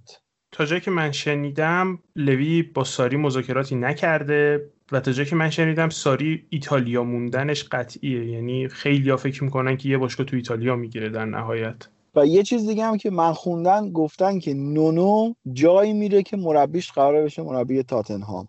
اینو منم شنیدم که نونو وایساده که تاتنهام تصمیمش رو بگیره و بعد نونو تصمیم بگیره. من حالا یه فرضیه ای که خیلی دور از ذهنم نیست چون لوی با همه مربی یه دور مذاکره کرده اینه که شاید مقصد بعدی نونو ممکنه یا لستر یا برایتون باشه چون دوتا مربی دارن که ممکنه تاتنهام علاوه بر رانگنیک و تنهاخ سراغشون بره. حالا بعیدم نیست راجرز بیاد تاتنهام حالا خیلی راجرز قبول نکرد. راجرز قبول نکرد. باشون مذاکره. حتی مذاکره هم نکرد. قبول نکرد باشون مذاکره چقدر دیگه تاتنهام خار شده که دیگه راجرز ریجکتش می‌کنه. حالا اینو دیگه پاک. راجرز هم پارسال تمدید کرد تا 2024 ولی پاتر بیاد من ناراحت میشم واقعا. پاتر قشنگ می‌تونه برایتونه رو یه پله دیگه بیاره بالا. یه مهاجم فقط براش بخرن حله. الان نویدم اول صحبتاش در مورد هریکین و تاتنهام. یه شوخی هم با اوله کرد. به نظرم اشتباه استراتژیکی هم بود. چون اوله احتمالا تا زمان انتشار این پادکست ممکنه حداقل یه جام برده باشه. و اگر این جام با تاتنهام هریکین میورد قطعا تا 2040 در تاتنهام میموند. دست در نکنه علی رضا. من حقیقتا دکل آقای اونای امری رو ترجیح میدم تا روز مسابقه سفت بچسبم. شاید یه فرجی شد. من میگم حقیقتا از این که توی اون فصلی که اینتر جام گرفته یونایتد هم جام بگیره و دوباره بابام بخواد دیالوگ های فوتبالیش رو با هم ادامه بده خیلی ناراحت میشم حقیقتا. بگذریم آقا. بریم سراغ وستهم تیم آقای مویس که تا یه برهه از فصل گزینه سهمیه چمپیونز لیگ بود حقیقتا و داشت می جنگید و یکی از کسایی که لیورپول برای رسیدن به سهمیه باید جاش میذاشتم تیم آقای مویس بود. با آقای نوپسند شروع می‌کنیم. آره حالا راجع به مویس من می‌خواستم بگم که به نظر من مربی فصل از نگاه من به چند دلیل اولا که دگم رادی نبود تغییر ایجاد کرد تغییر درست در فلسفه خودش ایجاد کرد. mid press فوتبال انتقالی یعنی یه جورای فوتبال مدرن اومد و فوتبال انگلیسی میکس کرد. هارمونی خوب در اکثر پستا هرچند که واقعا خیلی پستاشون میلنگ استفاده درست از بازیکنان همین شکوفا کردن لینگارد واقعا میشه گفتش که لینگاردینیو یعنی خیلی دیگه واقعا شکوفا شده. خود نفوذایی که سوچک می‌کنه بازی که از دکلان رایس داره می‌گیره. و من credit بیشتری میدم به مویس نسبت به راجرز. نه فقط به خاطر نتایج نه به خاطر شیب نتایج به خاطر اینکه توی هر بازی 100 درصد effort و توانشون رو میذاشتن و شما این کاراکتر رو می‌دیدید. و دیگه یه جای انگار دیگه این تیم انگار سوختش همینه. انگار مثلا این ماشین فقط دنده سه داشت. که تا اینجا اومد. ولی راجرز شبیه یک راننده بود که تا دنده 6 داشت و نهایتا دنده دو سه داشت استفاده می‌کرد. نهایتا به نظر من بهترین پیشرفت بهترین مربی مویس میشه و باشد که دایناسورها یاد بگیرن که مثل آقای مویس باشن تا اینکه بیگ سم و هاجسون و مربی های دیگه. یه بحثم که در رابطه با وست هم هست این که من یادم وقتی پلگرینی اخراج شد یه بحث بزرگ در رابطه با وست هم این بود که در حال حاضر تیم scouting شون سه تا تیمه. تیمی که مدیریت آورده تیمی که پلگرینی با خودش آورد و تیمی که از قبل اونجا بودن. و این باعث می‌شد که هر بازیکنی که میخریدن مثل گندی که سر هالر زدن و 50 میلیون خریدنش و هیچ فایده ای واسهشون نداشت بازیکنای بدی بخرن. اما به نظر می‌رسه حداقل از زمستون پیش تا حالا تو این قضیه خیلی بهتر شدن. سوچک خرید خیلی خوبی بود کوفال خرید خیلی خوبی بود بن رحمو خرید خیلی خوبی بود اووردن لینگارد خیلی ایده خوبی بود. حتی کریک داسون براشون خیلی خوب بود با اینکه سال دیگه و پولشو بدن و امسال قرضی بود. و خب این باعث میشه که من فکر کنم که تغییرات تو باشگاه فقط با مویس نبوده. و تغییرات کلی بوده. به حال فصل خیلی خوبی داشتن. یکی از بزرگترین چالشاشون این تابستون این خواهد بود که جایگزین برای آنتونیو پیدا کنن که به نظر میرسه به تمی ابراهام از چلسی علاقه مندن و بزرگترین چالششون اینه که دکلن رایس رو نگه دارن چون هنوز قراردادشو تمدید نکرده و سیتی یونایتد و چلسی به صورت جدی دنبالشن. برای همینه که برای من جالبه که ببینم این تابستون چی کار می‌کنن. اگه بازیکنی از دست بدن کی رو اضافه می‌کنن به جاش و آیا می‌تونن همینطور ادامه بدن یا نه؟ چون تو بعضی از پست ها به هر حال مثل مهاجم بازیکنای سن بالا دارن و دیر یا زود مجبور به تغییر میشن. بازیکن دیگه هم که گفتن که بهش علاقه دارن مویس شخصا بارکلی رو می‌خواد. کسی دیگه رو نشیدم در رابطش حرف بزنن و اینکه حالا درسته که وستم تا سه چهار هفته پایانی حتی امید سهمیش از لیورپول و چلسی هم بالاتر بود. خیلی جالبه. و اون باختشون به اورتون یهو باعث شد که از دست بدن. ولی فکر کنم همگی موافق باشیم که گرفتن سهمیه لیگ اروپا دستاورد بزرگی بوده برای وستمی که پارسال داشته سقوط می‌کرده.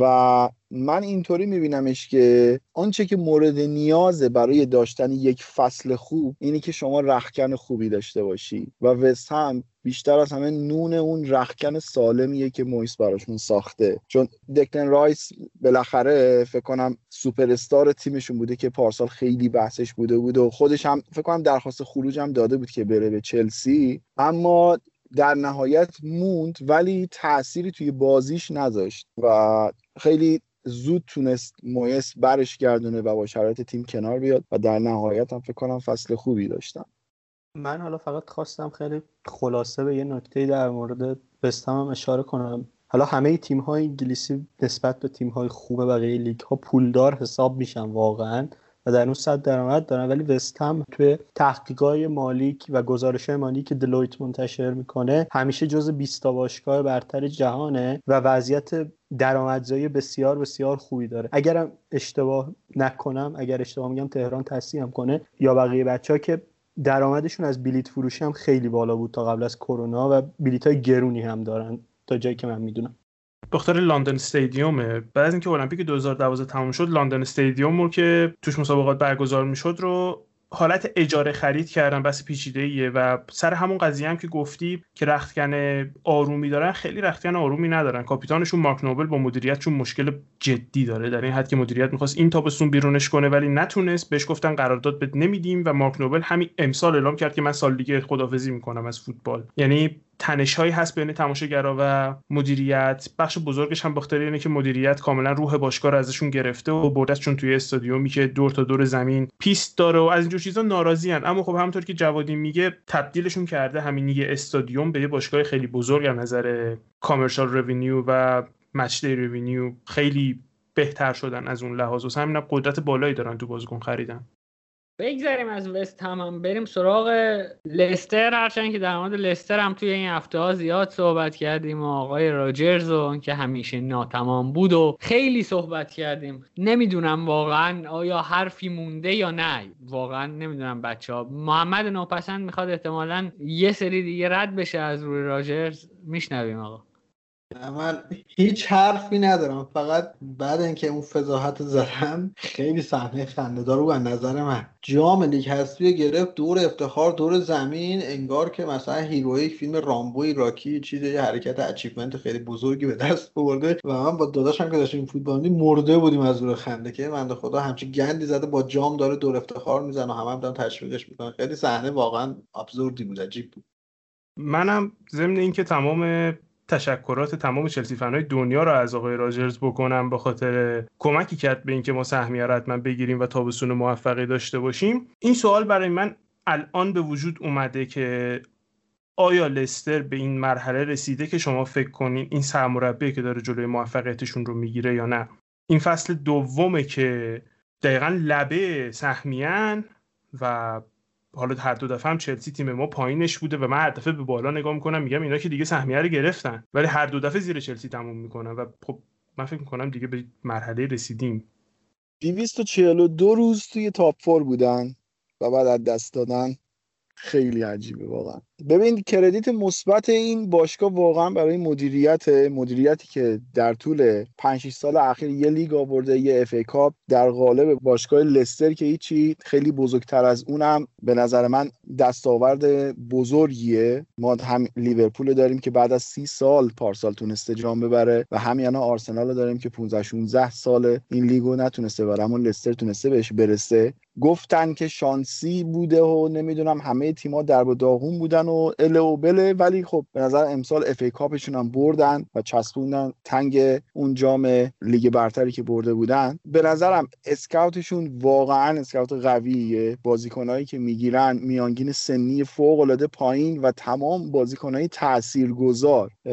انتقال مدیسون انتقال فوفانا انتقال تیلمانس. تیلمانسی که تو خودت بارها دربارش صحبت کردی که چقدر استعداد خوبیه. این استعدادا رو پیدا کردن آوردن وارد تیم کردن و بازیکنهای خیلی خوبی هم از دست دادن. تو نگاه کن همون تیمی که قهرمان شد کانتاش از دست داده مارز از دست داده دنی دینیک واترش رو از دست داده. حالا پیار سال مگایر هم بالاخره بازیکن مهمشون بودی که از دست داده. اما این تیم پایین که نیامده همچنان پله های موفقیتش رو هی داره طی می‌کنه و به نظرم در حال حاضر واقعا جای تاتنهام توی تاپ 6 گرفته اگه نگیم آرسنال و از این نظر اوکیه اما من به این موافقم که راجرز جلوی پیشرفتشون رو گرفته چون این تیم پتانسیل بیشتر از این رو داره. به تیم که نگاه می‌کنی به بازیکنها که نگاه می‌کنی واقعا بازیکنهای خوبی هن و تیم فوق العاده تیم بالانسیه. درسته راجع زحمت کشیده اینا رو بالاخره ساخته تیم رو. اما وقتی که میای عملکرد نه بازی آخر از 27 امتیاز ممکن. 10 امتیاز گرفته که سه امتیازش رو یونایتد تقدیم کرده و هفت امتیاز اونم به چه تیم هایی رفته امتیاز داده که تو اصلا خنده مثلا میری چهار تا از نیوکاسل می‌خوری تو اون بازی. اینا رو که نگاه می‌کنی به این نتیجه می‌رسی که نه. دستاورد دستاورد خوب و مناسبی نبوده. یه مربی دیگه در این حد باید توانایی داشته باشه که وقتی که تو برای تاپ فور داری رقابت می‌کنی حداقلش اینه که بتونی از اون بازی آخر دیگه از 27 تا 15 تاشو بگیری 13 تاشو بگیری. نه اینکه همه حالا بگیم سه تا بازی آخرش سخت بوده بقیه که سخت نبودن که می‌تونسته بازی ها رو ببره. و اینکه چرا میگم راجرز نه ببین یه تفاوتی است بین اینکه بریم بازی رو کنترل بکنیم و بریم بازی رو نبازیم. این دوتا کاملا متفاوتن. کاری که توی FA Cup کرد رفت بازی رو کنترل بکنه. چون در نهایت باید یک تیم برنده از اونجا میومد بیرون. اما اومد توی لیگ رفت که نبازه و اونجا بود که گند زد. حالا من مخالفت کاملمون با عابد بگم. اگر لستر title race ه اگر داره به چالش می‌کشه اگر دومین رتبه خوب تاریخ لیگ برترش رو بعد از اون قهرمانش آورده فقط و فقط به خاطر راجرزه. یعنی شما اگر سی سال آینده بیاید به این لستر نگاه کنید واقعا در حد یک اسطوره است. کاری که با این تیم کرده. و شما حالا میگید که در نه بازی اخیرش ده امتیاز گرفته. اون 50 60 امتیاز بازی اولی کی گرفته؟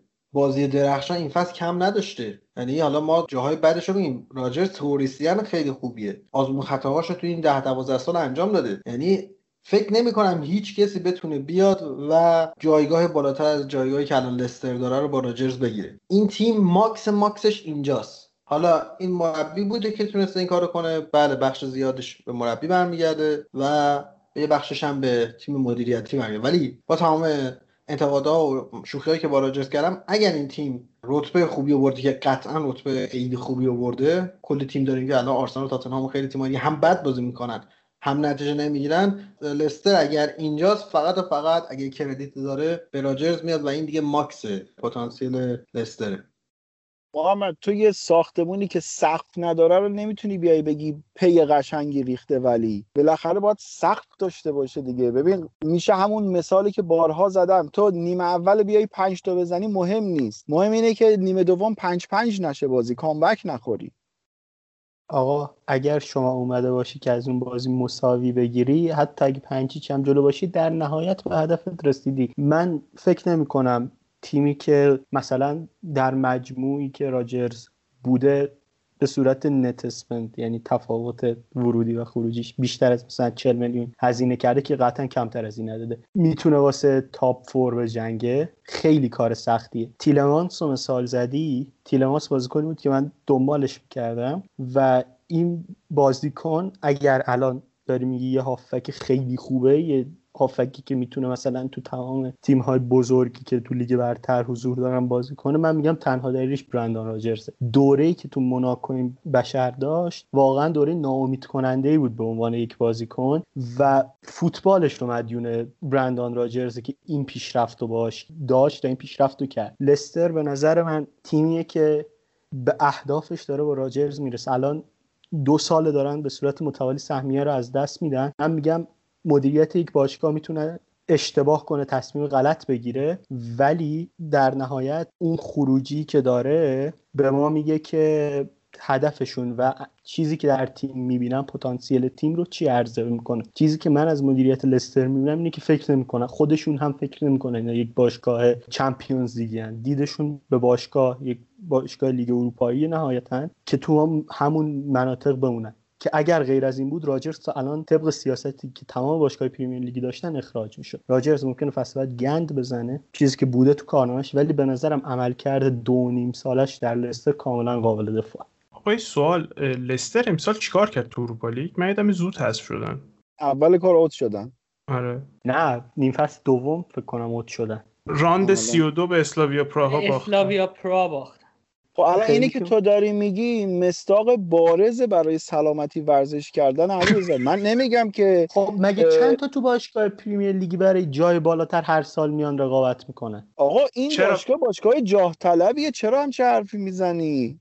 چرا وقتی شانسشو داری نکنی؟ وقتی سه نفر آره. سه تا از top six تو حالت عادی نیستن در حال حاضر. چلسی که تو وسط پروژه rebuilding شه آرسنال تازه شروع کرده و تاتنهام هم تازه باید شروع کنه. یه جا خالیه تو top four و تو اگر تلاش نکنی واسش و نخواهی بهش تو میگی بحث اینه که آقا اینا می‌خوان پول سازی کنن دیگه هدف باشگاه اینه که پول در بیارن. من به تو میگم تیلمانس اگه 6 تا بازی موفق تو Champions League بکنه قیمتش 5 میلیون میشه 70 میلیون.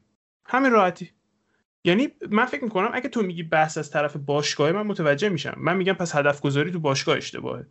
اگه هدف باشگاهی نیستش که الان که این دو سه سالی که وقت هست دو دفعه Champions League بریم دو تا 70 میلیون اضافه بگیریم به خاطر Champions League رفتن. چون گروهت بیای بالا تو Champions League 70 میلیون می‌گیریم. دو تا 70 میلیون اضافه بگیریم به خاطر Champions League رفتن. دو تا بازیکنمون ارزششون بیشتر بشه به خاطر اینکه تو Champions League دو تا جوون بهتر بتونیم بیاریم. فکر کن الان فوفانا رو گرفتن خیلی جوون خوبیه. فکر کن به خاطر Champions League رفتنشون دو تا فوفانا دیگه می‌تونستن بگیرن. چقدر ازشون بهتر بود؟ من حرفم اینه که اگه هدف گذاری توسط باشگاه این بوده پس اشتباه کردن. اگه مشکل از راجرز پس به نظرم دیگه باید به فکر یکی بهترش باشن. آقا بعد بذار من یه چیز دیگه بگم بریم سراغ محمد. تو مثلا مثل اینه که آقا مثلا من خیلی آدم قانعی هستم. من مثلا یه لغمه بخورم سیر میشم.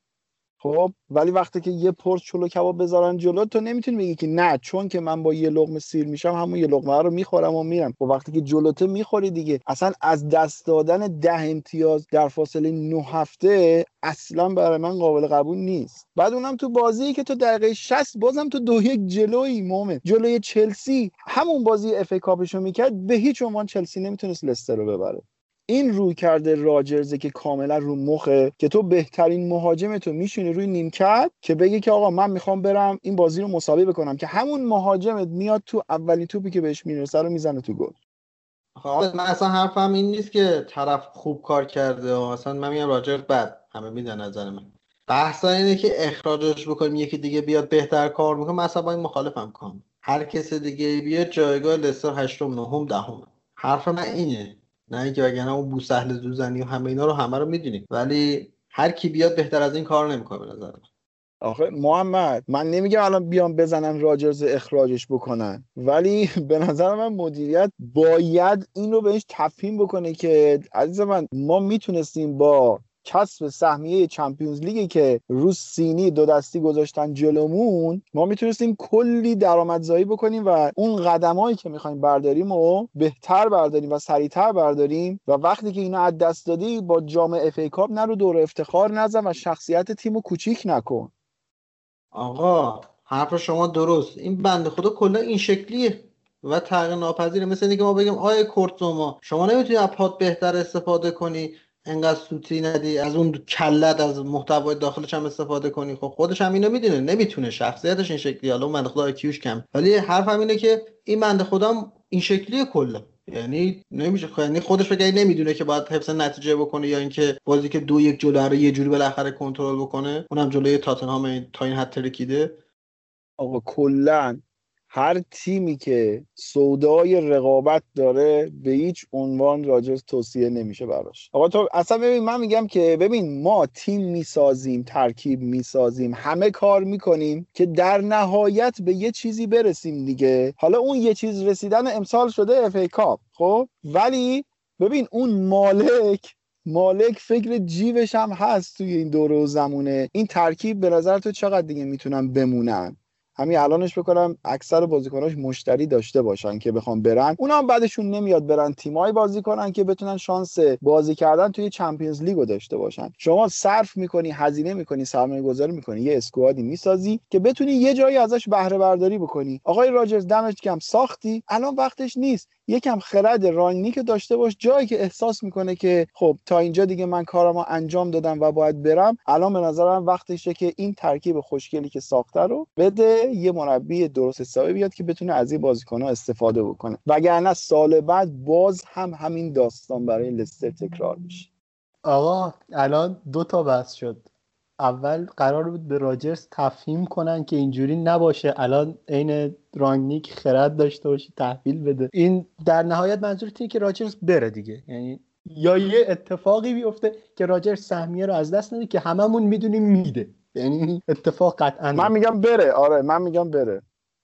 من فقط می‌خواستم بگم مثال حرفی که عابد زد در تو اینکه بازیکنی می‌خواد بره چون می‌خواد تو چمپیونز لیگ بازی کنه چیلوله چیلول مشکلی نداشت بمونه لستر اگه پارسال سهمیه می‌گرفتن و قیمت لستر هم واسش 80 میلیون بود قیمتی که ما عمرن نمی‌دادیم. اما به محض اینکه از دست رفت خودش گفت من حتما می‌خوام چمپیونز لیگ بازی کنم چون حرفش هم درست بود. گفت من بازیکن چمپیونز لیگیم. و راست هم می‌گفت کیفیتش بازیکن چمپیونز لیگیه. و قیمتش هم تا 45 میلیون پایین اومد. فقط به دلیل اینکه خب باشگاه نتونسته بود به اون هدفی که باید برسه.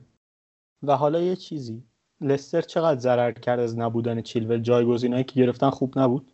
آره کاستانیا رو گرفتم. من فکر می‌کردم راست بیشتر بازی می‌کنه جلو. ما فکر کنم راست بازی کرد. حرف من در نهایت کاری که راجز باید می‌کرده رو دستش در نکنه کرده و ترکیب ساخته. الان وقت استفاده کردن از این ترکیبه و راجز نمی‌تونه از این ترکیب استفاده کنه. نظر من می‌تونه تو خیلی فکر کردی مالکیت اینو نمی‌دونه مدیریت این چیزی که تو میگه نمی‌دونه و همچنان می‌خواد باشه ادامه بده؟ قانعا به این وضعیت یعنی اصلا پس میگم هیچ مشکلی با این قضیه نداشته باشه. خیلی خب پس روی تکرارن دیگه. همین این وضعیت همچنان ادامه خواهد داشت. من می‌خوام ازتون بپرسم به نظرتون ترکیب لستر چقدر خوبه؟ و چون این سوالی که برام هست به نظر شمایی که پریمیر لیگو خیلی جدی تر دنبال می‌کنیم می‌خوام بدونم فقط. به نظرم فقط مشکل دفاع وسط دارم بقیه ترکیب کسپر کسپر مایکل جز 4 5 تا دروازه‌بان برتر لیگ. مهاجماشون جز 4 5 تا مهاجمای برتر لیگن. هافبکاشون فوق‌العاده‌ان واقعا. فوق‌العاده‌ان اندیدی محشر تیلمانس که دیگه نگیم مدیسون فوق‌العاده است. حالا آیزو پرز یه مقدار امسال اینجوری بالا و پایین داشت ولی خب به تهرانینا هم حال داد دقیقه 90 اون توپه رو زد بیرون. ولی در کل ترکیبشون به نظر ترکیب خوبیه. بابا خط حملهشون فوق العاده واردیو داره ایناچو رو داره هاروی بانز داره. همه جوره کامل تیم. علی رضا تیم همگونی داره به نظر من و حداقل از آرسنال و تاتنهام تیم خیلی بهتری داره. به نظر من. من راستش تیمشون از چلسی هم بهتر می‌دونم چون یه دسته. یعنی نقطه ضعفای گنده ای که ما تو تیممون داریم مثل نبوده گلزن خب اونا ندارن. و حقیقتش اینه که من فکر می‌کنم اگر همه چیز طبیعی پیش می‌رفت باید چهارم می‌شدن امسال. یا سوم یا چهارم. چون دارن ترکیب سوم و چهارمی رو برای امسال که لیورپول نصف بازیکناش مصدوم بود.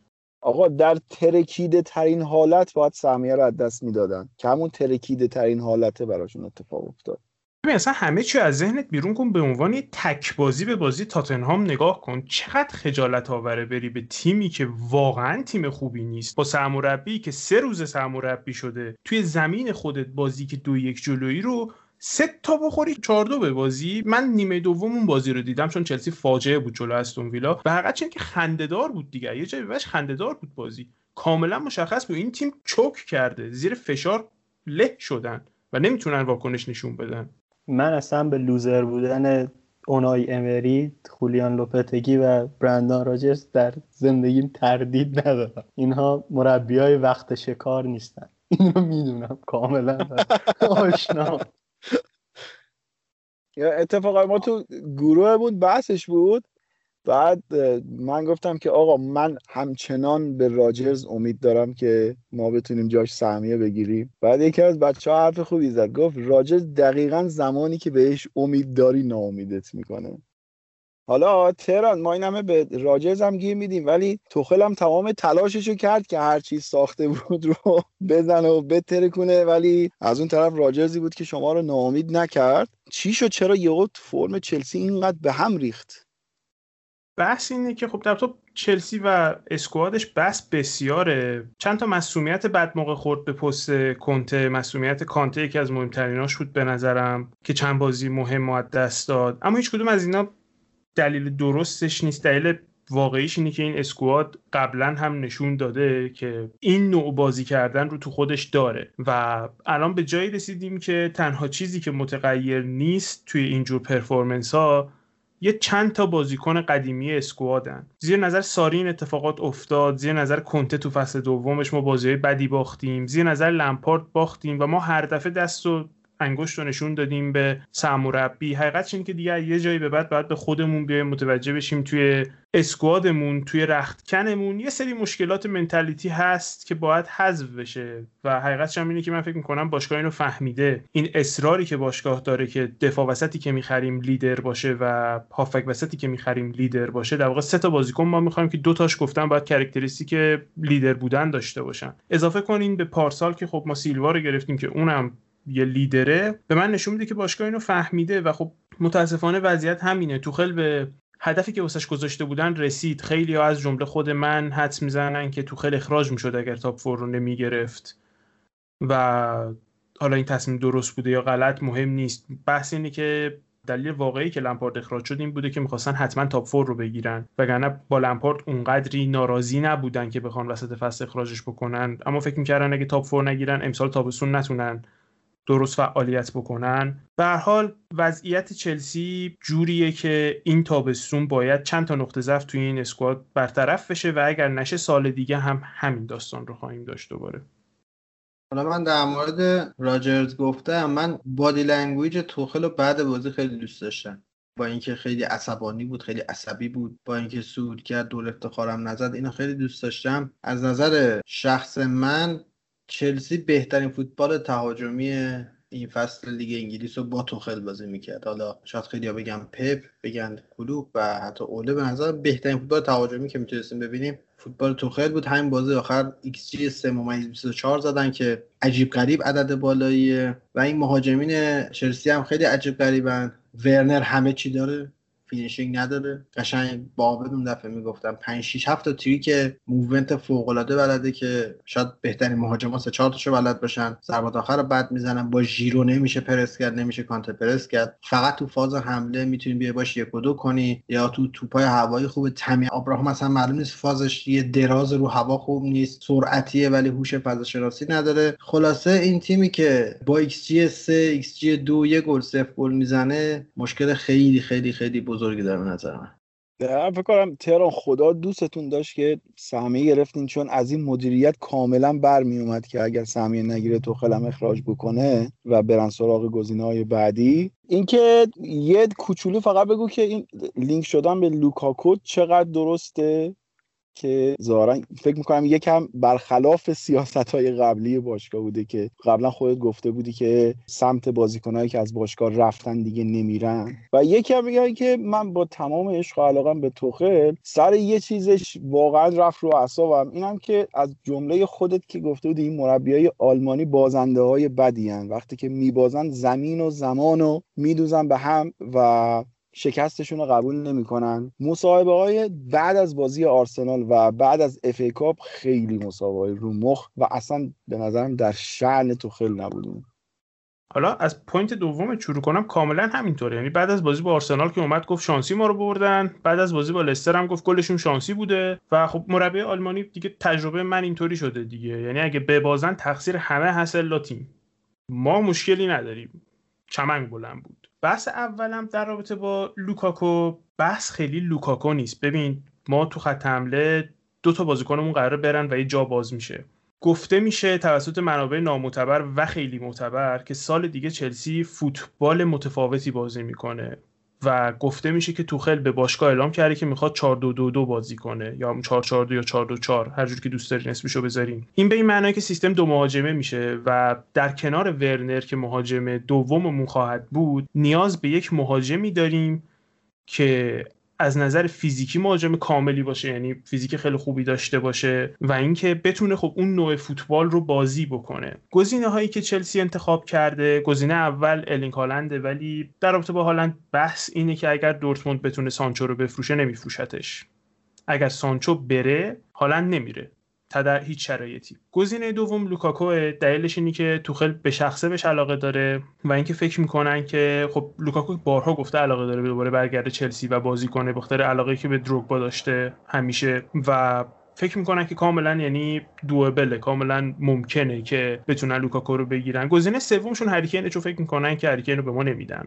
در واقع برای اینکه گزینه سه. وگرنه خب احتمالا کین گزینه یکشون بود. جدا از اینها چیزی که گفته شده اینه که ما واسه مهاجمی صبر نمی‌کنیم این تابستون. یعنی اگر هالند بگه نه میریم نفر بعد اگه لوکاکو بگی نه میریم نفر بعد. چون حتما می‌خوان که یک مهاجم با این پروفایلی که گفتم مهاجم فیزیکی مهاجمی که پشت به دروازه بتونه بازی کنه مهاجمی که بتونه تو نوع فوتبال انتقالی که احتمالاً توخل می‌خواد بازی کنه بازی کنه. و خلاصه مهاجمی که توخل بپسنده که بغل تیمو ورنر بهش بازی بده می‌گیرن یه نفر رو قطعا. حتی اگر گزینه اول دوم سومشون هم نباشه. حالا یه چیزی محمد و تهران درباره فوتبال هجومی توخل هم گفتن در فاز حمله. من فکر کنم قسمتش هم این برمیگردی که مهاجم ها واقعا یه سری توپ های ساده رو گل نکردن که مثلا این ذهنیت جا افتاده که توخل مربی بوده که صرفا از لحاظ تدافعی تیم رو قوی کرده و صرفا به ساختار دفاعی پرداخته از 25 ژانویه که فرانک لمپارد اخراج شد. بازی های چلسی رو اگر از اون موقع لحاظ کنیم چلسی 11 گل کمتر از ایکسیش زده و این تو اون بازه نشون میده که چقدر تیم ضعیفتر عمل کرده. و خب به نظرم تیمشون می‌تونسته تهاجمی تر هم به نظر برسه. مسئله بعدی در مورد بحثی که آبد گفت درباره اینکه توخل و حالا مربی های آلمانی از زمین و زمان مینالن به نظرم بعد از باخت به وست بروم خیلی منطقی تر قضیه رو handle کرد. خیلی کنفرانس مطبوعاتی خوبی هم به نظر من داشت. اینجوری اومد گفت که ما xG مون از رقیب بیشتر بود. ما touch ای بیشتری تو box رقیب داشتیم. ما حملات بیشتری کردیم. و اگر من می‌خواستم شرط ببندم اگر ده بار برگزار می‌شد یا صد بار ما بودیم که دفعات بیشتری میبردیم. به نظرم قسمتیش حالا شخصیت توخل هم شخصیتی که زیاد نق می‌زنه البته ولی قسمتیش هم به این برمیگرده که تو مقاطعی که تحت فشار قرار می‌گیره خیلی رو خودش کنترل نداره و خب اون باخت به آرسنال خیلی باخت حیاتی بود و بعدش پشتبندش باخت به لستر که بی تعارف در آستانه اخراج قرارش داده بود اگر بازی آخر شرایط به نفعشون پیش نمی‌رفت. من فقط اینو بگم که چلسی تو همه چیز underperform کرده امسال. ما 11 امتیاز کمتر چیزی که باید می‌گرفتیم گرفتیم. و توخل خب تو کنفرانس امروزش که قبل از چمپ final Champions League باشه گفتش که من وقتی به data مون نگاه می‌کنم هیچ ایرادی نمی‌بینم. و تو بازی های گذشته که باختیم وقتی به data شون نگاه می‌کنم دلیلی برای باختمون پیدا نمی‌کنم. و خب از این نتیجه گرفت که من نمی‌تونم خیلی نگران باشم. پس چون بالاخره این ایرادات برطرف میشه اگر تو data ایرادی وجود نداشته باشه. من فقط می‌خواستم اینو بگم که okay اصلا بازنده بدیه. من خودم یه بازنده بد روی نیمکت تیممون داریم که آقای کنته هست. ببینید بازنده بد بودن هم سطح داره. یعنی شما مثلا کنته میبازه میاد میگه بابا رفتید برای ما از ساسولو و نمی‌دونم کالیاری بازیکن ورداشتید آوردید خب من چیکار کنم؟ توخل دو تا باخت با آورده هر دو باخت گفته که شانسی بردن که این گزاره گزاره غلطی نیست. یعنی بابت این این دو گزاره بهش گیر ندید که مثلا بازنده بدیه. واقعا شانس هم دخیل بوده دیگه. نمی‌تونیم حقیقت رو کتمان کنیم. من کاملا موافقم این که رقباشون شانسی بردن با نهایت احترامی که برای اون دو تا تیم قائلم به نظر منم شانسی بردن. ولی خیلی فرق داره که یک مربی بیاد تو کنفرانس خبری به باشگاه خودش انتقاد کنه یا اینکه بره شلنگو بگیره به باشگاه رقیب. چه از لحاظ همشهری بودن چه از لحاظ اینکه تو کورس سهمیه شلنگ رو بگیره رو اونا و به اونا انتقاد کن این چیزیه که بالاخره پذیرفتنی نیست واقعا. به خودت ایراد بگیری خیلی پذیرفتنی تره.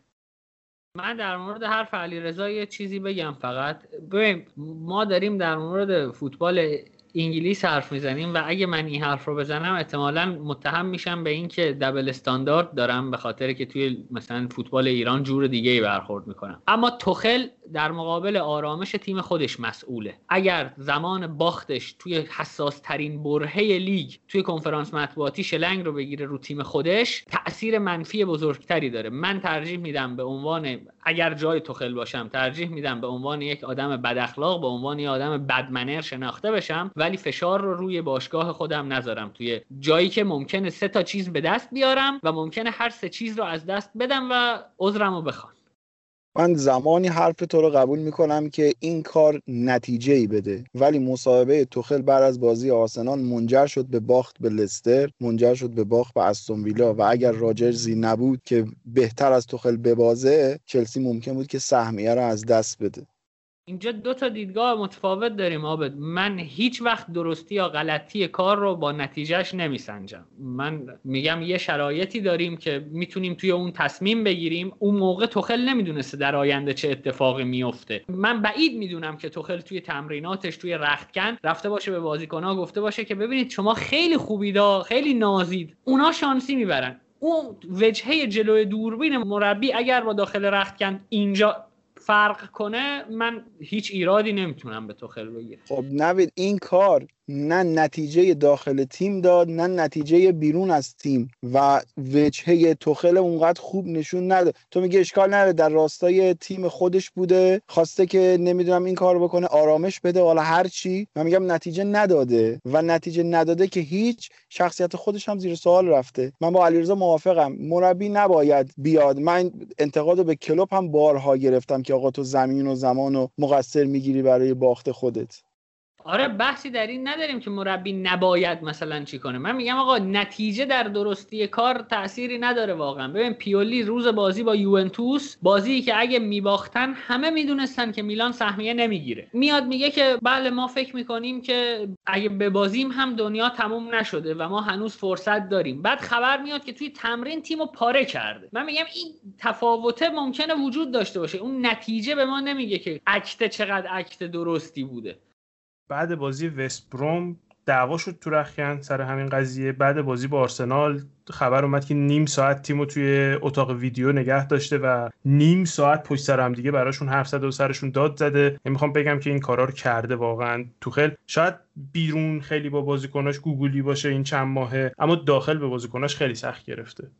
این بازیکنهای چلسی هم سر رفت و برگشت به آرسنال هم از لمپارد کلی حرف خوردن هم از توخل. آقا من یه جمله دیگه بگم و دیگه حرفی درباره چلسی ندارم. این که آی توخل جان عزیزت اگر قرار سیستم بازی تو عوض بکنی و دیگه این شکلی بازی نکنی این کانته بدبخت رو بفرست هر جایی که کنته هست. درود بر شرافتت. درود بر شرف البته امیدوارم کنته اینتر باشه چون الان دو روز مدیریت میاد توی باشگاه که جلسه برگزار کنه با کنته کنته نمیاد. یعنی هر روزی خبر میاد که مدیریت در باشگاه تا ساعتی دیگر جلسه با کنته برگزار خواهد شد. بعد دو ساعت بعد خبر میاد که جلسه به روز دیگر موکول شد.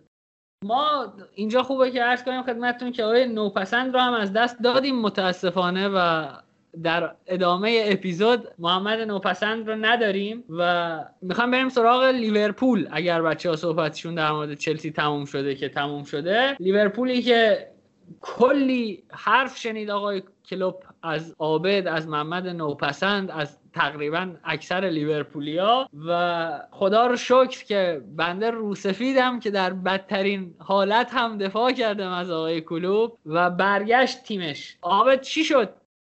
معجزه واقعا. من هیچی نمی‌تونم بگم. اگه می‌تونستیم بریم حالا خیلی نکته آموزشی هم هستش که دقیقا سوت پایان بازی با پالاس وقتی که به صدا در اومد حرفای گزارشگر رو اگر میشنیدیم که اون یه تیکه از شعر آهنگ یونیور واکلون رو شروع کرد به خوندن که چقدر خوش سلیقگی یک گزارشگر فوتبال رو نشون میده به نظر من هیچ چیز غیر از معجزه نبود چون روی کاغذ روی هوا روی هر چیزی حساب می‌کنی این تیم نباید سهمیه می‌گرفت و رتبهش هم باید مثلا بین هفتم هشتم تموم می‌کرد با توجه به اینکه خیلی زود تمام مدافعین اصلی خودش رو از دست داد و مالکیت هم اونقدری کمک نکرد. یعنی به عنوان جایگزین رفتن دنبال یک بندیویسی که نمی‌دونم از کجا برداشتن پیداش کردن آوردن که یک دقیقه هم بازی نکرد. و اوزان کاباکی که از شالکه که اون پایین پایینا توی لیگ آلمان داشت دست و پا می‌زد اونو به عنوان قرضی آوردن که باری از مشکلات تیم برداره ولی بیشتر به مشکلات تیم اضافه کرد. توی خریدهای دیگهشون هم توی تابستون اونقدر کمک شایانی نشد. یعنی تو بخوای حساب بکنی سیمیکاسی خریداری شد که بیاد. برای backup رابرتسون باشه که رابرتسون استراحت بیشتری بکنه امسال. به خاطر اینکه پارسال خیلی رابرتسون بازی کرده بود. اما منجر به این شد که رابرتسون هر 38 بازی رو بازی بکنه و ایشون کاملا تو خونه بشینه و مصدوم باشه. نبی کیتایی که فکر کنم کلا 4 5 تا بازی بیشتر نبود و کل فصل مصدوم بود. هندرسونی که مصدوم بود. ژوتایی که در حساس ترین مقطع فصل به خاطر یک بازی بی اهمیت توی Champions League مصدوم شد و سه ماه نبود. هر جور حساب می‌کنی این تیم اصلا نباید جز چهار تیم اول قرار می‌گرفت و من اینو فقط فقط و فقط به خاطر شخص خود کلوب می‌دونم این موفقیت رو و اینکه چطور تونست این تیم رو رویش رو حفظ بکنه و توی ده بازی آخر دو مساوی و هشت برد. توسط این تیم عجیب بود واقعا. و خب دیگه اون صحنه خاص فصلم برای ما گلی بود که الیسون دقیقه 95 زد و دیگه همه چیز کامل شد دیگه. اون معجزه با اون ضربه سر کامل شد. فکر کنم هوادار لیورپول به اندازه یک قهرمانی خوشحال شدن ته فصل. من حقیقتش این حرف آبد رو تا یه حدی می‌گیرم که چقدر اتفاقات فوتبالی و عجیب برای لیورپول این فصل افتاد. ولی به نظرم از یک جایی قضیه از معجزه خارج شد و کاملا رو روال منطقی افتاد. لیورپول بازی پشت سرمو داشت میباخت. سهمیه فکر کنم فقط نوید که برنده یک شرط شد فکر می‌کرد می‌بره که اون هم منطقی نبود. چون که شرطی که بست منطقی نبود چون که کلوب از یک جای به بعد آگاه شد که فابینیو دفاع وسط نیست. یعنی این به نظرم نقطه عطف سهمیه گرفتن یا نگرفتن لیورپول بود. و تو اون ده بازی که آبد گفت فابینیو فقط دو تا بازی دفاع وسط بازی کرد و اون دو تا بازی لیورپول مساوی کرد و بقیه رو برد چون فابینیو در جای دیگه بازی می‌کرد و این الگو و این فکر رو در ذهن من میندازه که اگر کلوب یکم سعی کرد حالا دوگم شاید کلمه مناسبی نباشه ولی رادیکال ترینش هم دوگم بازی در نیاره اول فصل و به بازیکن هایی که تا یه حدی داره و دفاع وسطا اعتماد کنه یا حد اکثر هندرسون رو در اون پست نگه داره می‌تونست خیلی خیلی راحت تر سهمیه رو بگیره. اما به هر حال به اون دستاوردی که می‌خواست رسید و به نظرم خیلی هم کار بزرگی کرد که با یکی از دو باشگاهی بود لیورپول که به شدت مسئولیت داد عین رئال. و خب فصل رو هم موفق تموم کرد. ولی به نظرم نقطه عطف این بود که فابینیو رفت جایی که باید و اون تعادل در خط هافبک حفظ شد واقعا. علیرضا کاملا درست میگی و اگر همین اپیزودهای کات‌بک رو ما مرور بکنیم بریم عقب. فکر کنم خیلی صحبت کردیم من و محمد از اینکه آقا نکنیم بنده خدا رو نذار اونجا برش گردون. اما از این جهت هم به کلوب حق میدم مربی که در دو فصل تونسته 196 امتیاز توی لیگ بیاره اینکه بگه آقا فقط من درست میگم و دیگران اشتباه می‌کنن و خیلی دیر بخواد از تفکراتش کوتاه بیاد و قبول کنه اشتباهش رو. من از این جهت بهش حق میدم. و اینکه واقعا توی این شرایط اینکه بیایم تحت فشارش بذاریم که آقا تو یه کاری بکن و یه حرکتی بزن یه مقدار دور از انصافه حقیقتا. تمام تصمیماتی که گرفته به نظر من اگر در جایگاه خودش قضاوتش بکنیم اینکه سعی بکنه تجربه تیما همچنان بالا نگه داره در نهایت می‌بینی که منطقی به نظر می‌رسه. اونم دوتا دفاعی که در اوج جوونی هستن و فوق العاده مدافعین کندی هستن. خدا پدرت بیامرزه. به سن بلوغ نرسیده بودن. یعنی حق داره مربی یکم دیر قانع بشه که اینا باید اونجا بازی کنن. من تا 80 درصد حرفاتون رو میپذیرم. تو صحبت هم همینجوری سعی کردم بیان کنم. ولی خب حالا مبارکتون باشه. سهمی از کسی که تو پریمیر لیگ تیم نداره مبارکتون باشه. من فقط فکر می‌کنم که بعد از دو تا تابستون حالا تابستون قبل که تابستون نیمه موفق بود به نظر من و تابستون قبلترش که اصلا خرج نکردن این تابستون تابستون مهمی واسه لیورپول. یعنی من فکر نمی‌کنم بتونن دوباره همین ترکیب رو بفرستن سال بعد. درسته که مسئولیت برمیگردن خیلی از بازیکناشون اما فکر نمی‌کنم تو شرایطی باشن که بتونن دوباره همین تیمو بفرستن بگن برین تو چهار تا جام رقابت بکنین. و حالا خبرش هم اومده که با کناته به توافق رسیدن و با کسای دیگه هم دارن حرف می‌زنن. فکر می‌کنم نیازی که واقعا بازیکن خریداری بشه و این سری هم برن. من در این حد بگم که طرفدارای لیورپول چقدر تشنه جذب یک بازیکن جدید هستن اینی که امروز بچه ها داشتن یک جت شخصی رو دنبال می‌کردن رو گوگل مپ می‌گفتن که امروز یه جت شخصی توی فرودگاه لیورپول نشسته. از فرانسه اومده احتمال داره کناته باشه. در این حد دیگه تشنه خریدن. این کار رو ما کردیم حالا با مالکوم ولی اشکال نداره علیرضا. شما هم سهمیه گرفتید بالاخره. مبارک شما هم باشه البته. تیم شما ما رو به خاک سیاه نشوند آقا. این فصل. من یه کوچولو فقط می‌خواستم اون چیزی که خودم فکر می‌کنم درباره سال بعد انتظارات من باشه که برآورده بشه. حالا قبل پادکست داشتیم صحبت می‌کردیم. اینکه این ترکیب کوچیک لیورپول که توی این چند ساله داشته باعث شده که بازیکن‌ها به هیچ عنوان رویه رقابتی نداشته باشن و دیدیم که در مهمترین برد فصل جلوی منچستر یونایتد زمانی که هر کسی که یک نام لیورپولی رو اگر در کنار خودش یدک می‌کشه باید از خوشحالی پرواز بکنه بعد از همچین بردی. ولی رفتار بد سادیو مانه رو دیدیم که شاکی بود از اینکه خودش بازی نکرده بود. و من حقیقتا امیدوارم که یک تغییراتی توی خط حمله ببینیم با تمام عشق و علاقه و ارادتی که نسبت به هر ستاشون دارم. تراکتی که اگر بره نگران میشم صلاحه چون صلاح شخصیتش رو کاملا امسال نشون داد و اگر صلاح نبود قطعا لیورپول دو رقمی تموم می‌کرد. بی برو برگرد و خیلی گلای حساسی برای تیم زد. حالا میگن خیلی موقعیت خراب می‌کنه. من به نظرم اگر میانگین بگیریم میانگینش قابل قبول بوده و همچنین که سن خط حمله هم دیگه رفته بالا دیگه نزدیک سی ژوتا هست.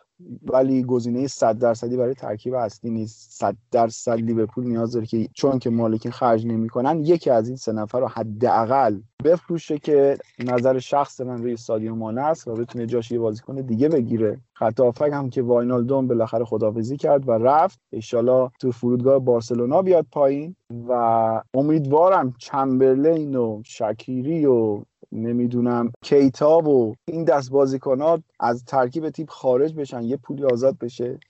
ما یه دو تا بازیکن خوب بگیریم. ولی برای اینکه بخوایم رقابت بکنیم فکر می‌کنم دیگه کلوب باید دستش اومده باشه که با 11 تا بازیکن نمیشه. یعنی اصلا توان رقابت با چلسی و منچستر سیتی رو نخواهد داشت. شما گرم آقا. بریم سراغ منچستر. با اولگونار سولشایر که شانس قهرمانی لیگ اروپا رو هم داره. فصل خیلی خوبی هم داشت.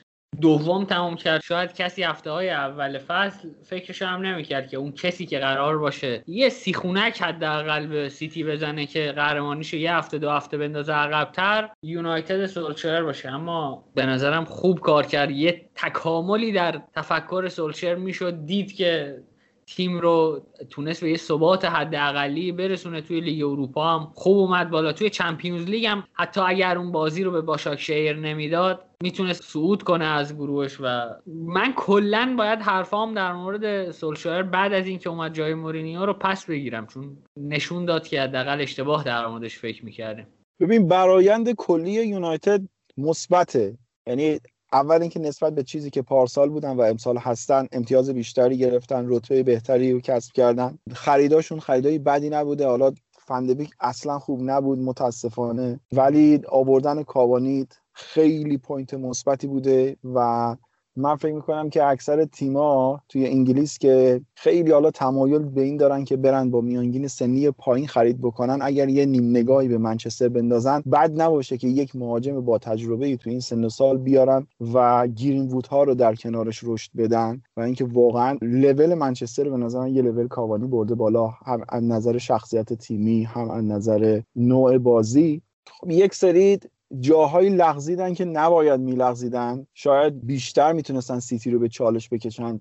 پپ اوایل فصل خیلی امتیاز از دست داده بود و منچستر به صدر جدول هم رسید. اما اولین برد شفیلد رو تونستن رقم بزنن توی بازی که باید میبردن اون بازی و بد باختن و توی بازی با اورتون هم خیلی راحت comeback خوردن و بازی رو از دست دادن. و این تک بازی ها بود که یونایتد جا انداخت وگرنه می‌تونستن حتی با امتیاز خیلی کمتری چه بسا کش اصلا شانس قهرمانی هم می‌تونستن باشن. ولی تو یه برهه از فصل مثل همون بازی با لایپزیگ که به راحتی از دست دادن و از چمپیونز لیگ کنار رفتن و چه توی لیگ هم توی یه سری از بازی ها نتونستن مدیریت بکنن. حالا من اگه یه حرفی بزنم میگن چون که لیورپولی این حرف رو زده ولی من حقیقتا بزرگترین انتقادی که دارم اینه که از نظر من مهم اینه که تو تا جایی که امکان داره ببری و تا جایی که می‌تونی زور تو بزنی برای رقابت کردن.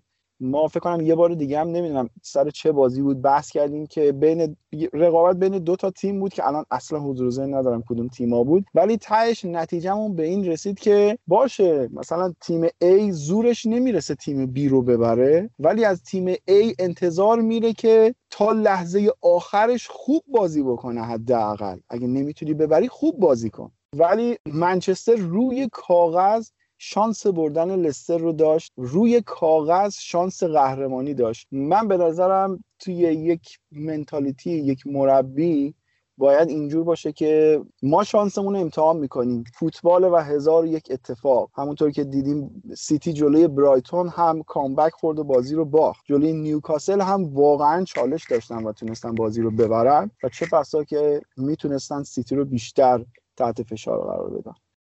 من حالا یه نکته که در یونایتد این فصل می‌خوام بگم و یه روزن امیدیم که می‌بینم برای فصل بعد پیشرفت کنن اینه که اینها امتیازهای زیادی رو روی ضربات کاشته از دست دادن و کورنرها و این سری bug های تیم ها معمولا قابل رفع شدن در یک مدت کوتاه با تمرین هایی که حالا مربی های مخصوص این بخش دارن و خب می‌تونن تا حدی فاصلهشون رو با سیتی کم کنن. اما این کار رو هم باید انجام بدن که squad شون رو قوی تر کنن. حالا به نظر من واقعا تفاوت سطح squad دارن و به نظر 150 میلیون 200 میلیون دیگه هم باید خرج کنن برای اینکه بتونن از لحاظ سطح مهره به سیتی برسن. چون که همین الان هم که می‌بینیم به آخرای فصل که نزدیکتر می شدیم یه سری bug های دیگه هم بقیه تیم ها توی بازی منچستر یونایتد پیدا می‌کردن و خب این نمی‌تونه ادامه دادن با این سری بازیکن ها و این پلن راهگشا باشه. این دوتا کار رو اگه انجام بدن به نظر من می‌تونن رقابت بهتری داشته باشن با منچستر سیتی.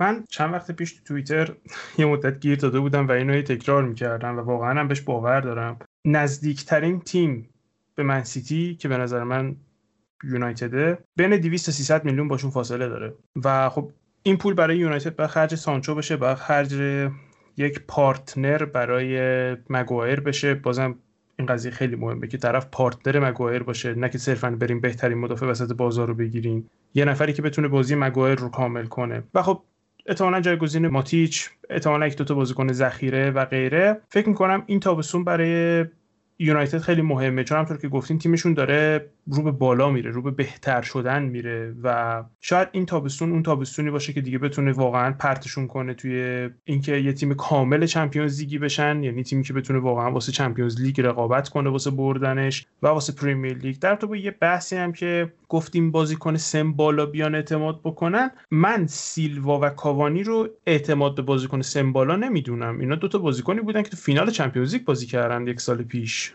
و کاوانی اگر تو اوجش به یونایتد میومد که بهترین مهاجمای تاریخشون می‌شد. همونطور که اگه سیلوا تو اوجش به چلسی میومد که بهترین مدافع وسطای تاریخ ما می‌شد. و همین الان هم احتمالا تو کیفیتش بین 10 تا 5 تا بهترین مدافع وسطای ما هست تییاگو سیلوا. اینطوریه که من فکر می‌کنم که آره درسته که این دوتا باشگاه استفاده کردن از این شرایط ولی فکر می‌کنم هر دوتاشون برنامه تشکر واسه لئوناردو بفرستن با کار فوق انجام داد. و اینکه به نظر من هم خرید تیاگو هم خرید کاوانی وصل پینه است. یعنی شما ترکیبت رو وصله می‌کنی تا یک گزینه دیگه ای پیدا کنی که بتونی روش حساب کنی. یه نکته ای هم که می‌خوام مخالفت کنم با مخالفت که نه یه نظر دیگه ای دارم. من حقیقتا فکر می‌کنم اولویت منچستر اینه که یه شماره شیشی بخره که بتونه 25 6 هفته براش بازی کنه. منچستر این بازیکنه رو نداره. به نظرم این خیلی مهمه. یعنی نه ماتیچ می‌تونه نه فرده نه مکتامینه و هیچ کدوم از اینا یه شماره 6 محکمی که بشه روش حساب کنی. مثلا آقا این 25 هفته برای ما بازی می‌کنه نیست و شاید مثلا باید یکی از اون خریدهای بزرگ رو توی دفاع یا خط حملهشون رو فدا کنن برای اینکه تکلیف وسط زمینشون رو مشخص کنن.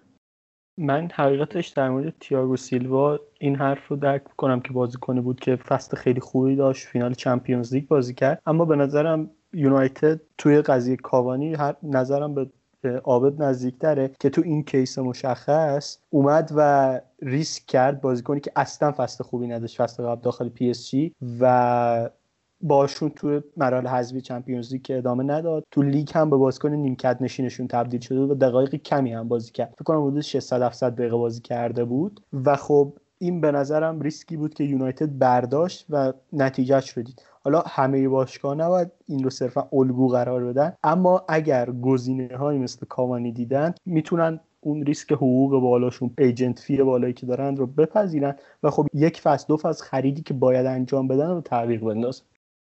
گفتی در تو شماره 6 دکلن رایس رو می‌خوان. دست گذاشتن رو دکلن رایس. ولی مطلع نوشته بود که اگه چلسی بره هیچ باشگاهی شانسی نداره. اگه چلسی توافق بکنه دکلن رایس فقط چلسی رو می‌خواد. ولی اگه چلسی نره ممکنه جای دیگه بره. حقیقت هم اینه که تهران الان چلسی باشگاهیه که همچنان به نظرم آینده روشنتری داره نسبت به منچستر. و یه نکته دیگه هم خواستم بگم درباره خط دفاعشون. من فکر کنم این comeback های پرشماری که زدن نزدیک ده دوازده تا کامبک زدن یه مقدار اون نقصی که توی خط دفاع داشت رو خیلی پوشش داده بود و اون زیاد دیده نمی‌شد. ولی الان نتیجه کلی رو بخوای ببینیم. حالا مگایر سه تا بازی نبود در آخر فصل. ولی لیورپولی که دفاع ترکیده ای داشته که 20 زوج خط دفاعی رو تا الان تست کرده نباید در آخر فصل گل خورده کمتری نسبت به منچستر داشته باشه. و مصدوم شدن مگوایر این قضیه رو خیلی بزرگتر نشون داد که چقدر خط دفاعی منچستر ایراد داره. بریم سراغ سیتی. همون همیشگی قهرمان شد و این فصل علاوه بر قهرمانی به فینال Champions League هم رسیده. بدون مقدمه بریم سراغ عابد ببین حقیقتا نظرات من نسبت به سیتی یکم رادیکاله ولی OK برایند کلی به نظر من جالب نیست. حقیقتا سیتی که فصل قبل 81 امتیاز آورده و حالا ترمیم شده و نهایتا 5 امتیاز از اونی که بوده بیشتر میاره به نظر اونقدر جالب نیست. ولی خب اگه بخوایم روند رو حساب بکنیم شروعشون شروع فوق العاده بدی بوده که یواش یواش تونستن ریتم خودشون رو پیدا بکنن و اون چیزی که مد نظر پپ گواردیولا بوده بالاخره جا بیفته و تیم شروع بکنه به بردهای پشت سر هم و خط دفاعیشون اون زوج استونز و رومندیاش کاملا با هم دیگه مچ شدن و یک تعداد خیلی زیادی هم کلینشیت آوردن و دوباره می‌رسیم به اون جمعه که خط دفاع خوبه که برای شما جام میاره. از نظر هجومی اونقدر فصل جالبی نبود به نظرم برای منچستر خیلی بازی ها رو یکیچ یکیش تونستن ببرن و اون سیتی که ما همیشه میشناختیم نبوده. اما خب تو این اوضاع خراب بالاخره بهترین تیم ممکن بوده توی اون وضعیت و خب هرچی جلوتر رفتیم تیم بهتر شد و با شایستگی هم رفته فینال چمپیونز لیگ. در کل فصل خوب براشون تموم شد. اما اگر تیمی بود که کمی هوشیارتر بود که به نظرم یونایتد می‌تونست باشه حتی می‌تونستن قهرمانی رو هم از چنگشون در بیارن. چون شروعشون شروع خیلی بدی بود. من می‌تونم شروع فصلشون رو توجیه کنم. شروع فصل هیچ تیمی این فصل عادی نبوده. یعنی مخصوصا تیمی مثل تیم گواردیولا که انقدر روی تئوری بنا شده من اشکالی نمی‌بینم که مثلا هفته های اول هم از دست بده. اگر برگرده اگر بتونه برگرده. و خب باز میگم تنها چیزی که می‌تونیم روی تیم گواردیولا روش حرف بزنیم و قسم بخوریم اینه که با این فوتباله که از نظر تئوری درسته آخر کار خودش رو می‌کنه. یعنی شما ممکنه یه برهه از فصل به یه مشکلی بخوری ولی اگر از نظر تئوریک بتونی مشکلات تیمت رو حل کنی تغییراتی که لازم داری رو ایجاد کنی تیمت بر میگرده از لحاظ فرم که سیتی مشکلی نداره و برگشت. حالا هفته های اولیه از دست داد. OK این یه point منفیه ولی خب تونست برگردونه تیمو. من فکر کنم این اتفاق که تیم هایی که حالا یه مشکلی داشتن برگشتن به لیگ واسه هر کدوم یعنی سه تا از چهار تیم top four Premier League رخ داد. هم لیورپول تا برگشت هم چلسی برگشت و هم حالا سیتی تونست نتیجه خوب بگیره. یونایتد هم همونجا بود و نتیجهش رو حفظ کرد. منم تا یه جایی با صحبت عابد موافقم ولی می‌خوام حالا شاید می‌خوام چون گواردیولا رو خیلی دوست دارم می‌خوام بذارم به حساب فصلی که کووید بوده و این مشکلات رو داشتن که افت کردن بالاخره نسبت به چیزی که انتظار داشتیم. ولی یه سری فاکتورها هم بود که ما می‌گفتید یعنی شماها که یونایتد جلوی تیم های میان جدولی و پایین جدولی خوب نتیجه نمی‌گیره. و این چیزی بود که ما در طول فصل به کرات دیدیم از یونایتد و یه جاهایی میبردن ولی خوب نبودن و مثلا تو بازی شفیلد این خودش رو یهو نمایان می‌کرد یا تو بازی دیگه که امتیاز از دست دادن. به نظرم سیتی توی لیگ این مشکل رو نداشت با اینکه به نظرم چند جا تو Champions League به این مشکل خورد ولی تو لیگ این مشکل رو نداشت و راحت تر از یونایتد این بازی هاش رو handle می‌کرد و خب به قول هم یک هیچ یک هیچ برد و اومد قهرمان شد تو لیگ برتر. خب علی رضا اینم قبول کن که بالاخره باید یک فرقی بین squad سیتی با squad مثلا لیورپول و منچستر یونایتد اینا باشه دیگه. توی همین فصلی که داریم صحبتشو می‌کنیم رسما سیتی دو تا ترکیب داره و تو یکم انتظارت باید بیشتر باشه نسبت به اون چیزی که هست. قطعا من تو پیش بینی اول فصلی که خودم کرده بودم از سیتی بود که لیگ برتر رو پس می‌گیره و با اختلاف ده امتیاز نسبت به تیم دوم این اتفاق میفته و خب به خاطر این بود که squad خیلی بزرگی داشتن و گفتم هم سر یونایتد به نظر من 150 میلیون 200 میلیون حداقل تفاوت squad شون هست. و طبق این انتظار دارم تمام این حرفا می‌زنم و میپذیرم هم کاملا حرفاتو من فقط فکر می‌کنم که این سیتی با یک مهاجم شیش‌دنگ یک مهاجمی که واقعا می‌تونه گل بزنه خیلی ترسناک میشه. خیلی. و از اون طرفم فکر می‌کنم که یعنی در واقع نمی‌دونم که آیا می‌تونه فصل بعد رو با حسوس شروع کنه و تا پایان مشکلی نداشته باشه از نظر مهاجم. ببین امسال بعد از قهرمانی لستر که با 81 امتیاز بود ضعیفترین قهرمانی لیگ بود دیگه در چند سال اخیر در دهه اخیری که من یادم میاد. این کمترین امتیاز یک قهرمان بود و خب مسلما بدون مهاجم نمی‌تونه دیگه رقابت بکنه. دیگه این اتفاقاتی که برای لیورپول امسال افتاد قطعا سال بعد نمیفته و قطعا که نه احتمالش خیلی کم. هر چقدر که احتمالش کم بود که این اتفاقات بیفته همونقدر احتمالش کمه که دیگه نیفته. و اینکه چلسی قطعا تقویت میشه با توخل ترسناکتر میشه. منچستر یونایتد قطعا ترمیم می‌کنه و قراره که قوی تر ظاهر بشه و فکر می‌کنم که باز دوباره ما قهرمان بالای 90 امتیاز خواهیم داشت برای فصل بعد. یعنی اگر تیمی می‌خواد رقابت بکنه باید در این حد خودش رو بکشه بالا که سال بعد بالای 90 امتیاز بیاره. آقا حالا شاید آخرای بحثم باشه و درست نباشه که من یه بحث اینجوری بندازم وسط و اذیتتون کنم. ولی من کلا با این جمله که این ضعیف ترین قهرمان بوده خیلی مشکل دارم. یعنی به نظرم داریم دنیای فوتبال رو ما دوتا با هم نمیگم شما اشتباه می‌بینید یا من اشتباه می‌بینم میگم از یه زاویه دیگه داریم نگاه می‌کنیم.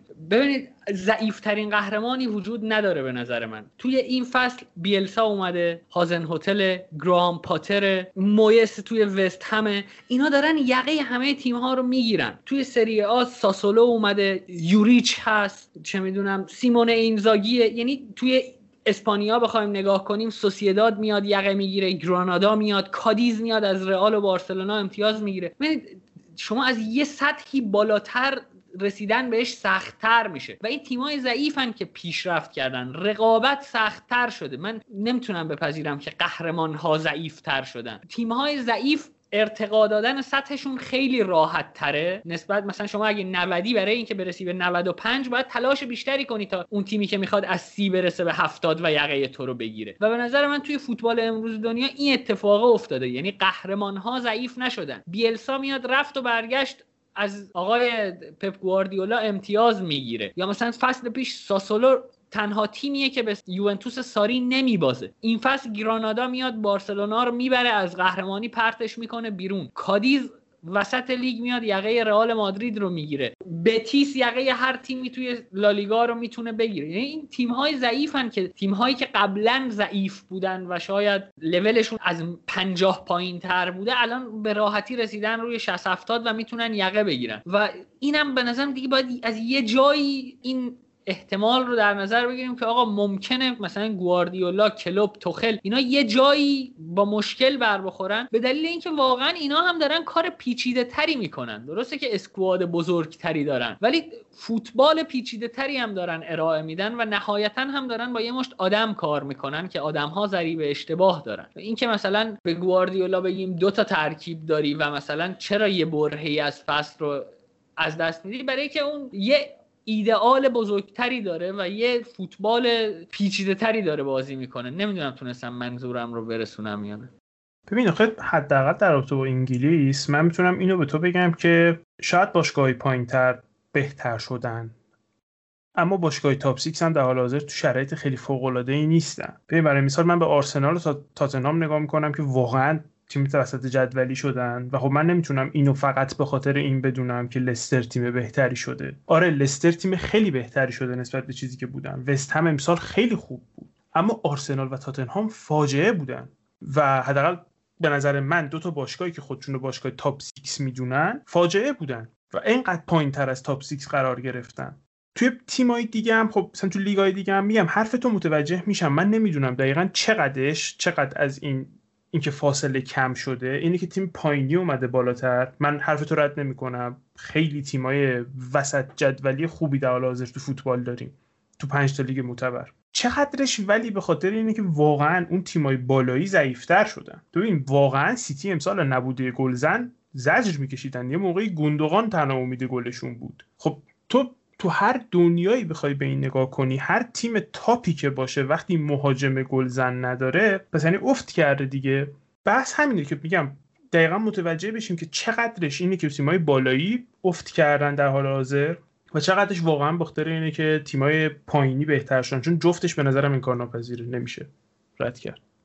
تران آره این حرف رو می‌فهمم که من بیشتر از نظر فوتبالی بود. من میگم فوتبالی که مثلا سیتی و لیورپول و اینا دارن ارائه میدن لیورپول چلسی توخل. اینا فوتبال خیلی افت نکرده. OK این حرفت کاملا قبوله که از نظر مثلا جذب مهره بازسازی مثلا ترکیب نمی‌دونم تصمیمات مدیریتی قطعا یه تیمی مثل آرسنال و اینا افت کردن. ولی تیمی که میره قهرمان میشه مثل سیتی OK مهاجم نوک گلزن نداشته و این یه ضعفه. اما فوتبالی فکر نمی‌کنم مثلا اتفاق عجیب و غریبی افتاده باشه. بیشتر از اون نظر منظورم. ببین چون بعدش ربطش دادی به اینکه مثلا میگیم ضعیف ترین قهرمان و اینا واسه همین گفتم. مثلا من فکر می‌کنم اگه سیتی یه مهاجم گلزن داشت احتمالاً 5 6 7 حتی 10 امتیاز بیشتر می‌گرفت. و واسه همین صرفا گفتم و نه نظر فوتبالی پپ که چیز نداره. دمتون گرم بچه این اپیزود قرار بچه ها ترکیب منتخبشون رو هم بگن که توی فصل چی بوده از نظرشون؟ شروع می‌کنیم بچه ها ابتداعا بگید چه ترکیبی مد نظرتونه و دروازبانتون رو بگید. با عابد شروع کنیم. آره حالا من این نکته به گفته های تو اضافه کنن که شنونده هم اگر دوست دارن ما خوشحال میشیم که حالا توی کامنت ها اونا هم ترکیب منتخبشون رو بفرستن. من خودم ترکیبم 4 1 4 1 با احترام به آقای مندی آقای مارتینز و ادرسون الیسون بکر. به خاطر اینکه الیسون بکر در ده بازی آخر اندازه کل فصل قبل سیف کرد. خب من ترکیبم حالا جوری که من چیدم می‌تونه 4 3 باشه می‌تونه 4 3 باشه می‌تونه 4 4 باشه. کلی هافک چیدم شما. و توی دروازم بین مارتینز و ادومندی بود و هر جا که دوتا بازیکن رو من دقیقا یکسان بدونم اونی که بهتر تیمش تموم کرده رو انتخاب می‌کنم که خوب میشه ادومندی. ترکیبی که من انتخاب کردم 4 2 دو دوه و دروازه‌بان من مارتینز. این قشنگ نشون میده علیرضا وحدت رویه ای داره ها. یعنی 4 2 2 2 چیده و گزینش برای بارسلونا هم تخله درود میفرستم به وحدت رویت. من با احترام به همه دوستان دروازه‌بانم امیلیانو مارتینزه و ترکیبم هم 4 1 4 1 حالا بریم سراغ مدافع وسط ها آیه راهدار در خدمتتون هستیم. مدافع وسط که قطعا باید بین روبن دیاز و استونز یکی رو باید انتخاب می‌کردم که من به خاطر این بازگشت شکوهمندانه استونز رو انتخاب می‌کنم چون احساس می‌کنم از یک مدافع درجه دو به یک مدافع درجه یک تبدیل شد و فصل خیلی خوبی داشت. از اون طرف هم حقیقتا تیاگو سیلوا رو به خاطر اینکه اصلا انتظار نداشتم که اینقدر توی انگلیس بخواد جواب بده و این که می‌بینی الان طرفدارای چلسی دوست دارن که با کریستنسن تمدید بشه قطعا به خاطر تاثیرات مثبت تییاگو سیلوا روی نحوه بازی مدافعین بغل دستش بوده خب منم دو تا دفاع وسطام روبن دیشه. نیم فصل دوم خیلی خوبی داشت با اینکه نیم فصل اول خیلی جالب نبود. اما به حال بازیکنی که کیفیت خیلی خوبی داره یه سری نقطه ضعف داره که می‌تونه برطرف کنه چون سن پایینی داره و دفاع وسط دوم هم تییاگو سیلوا فکر می‌کنم دیگه مشخص باشه چرا من چلسی فهم فکر می‌کنم که تییاگو سیلوا احتمالاً بعد از نون برش یافته شده بهترین چیزی که اختراع شده تو تاریخ. خب انتخابای منم برای دفاع وسط با احترام با آقای تییاگو سیلوا استونز و دیاز.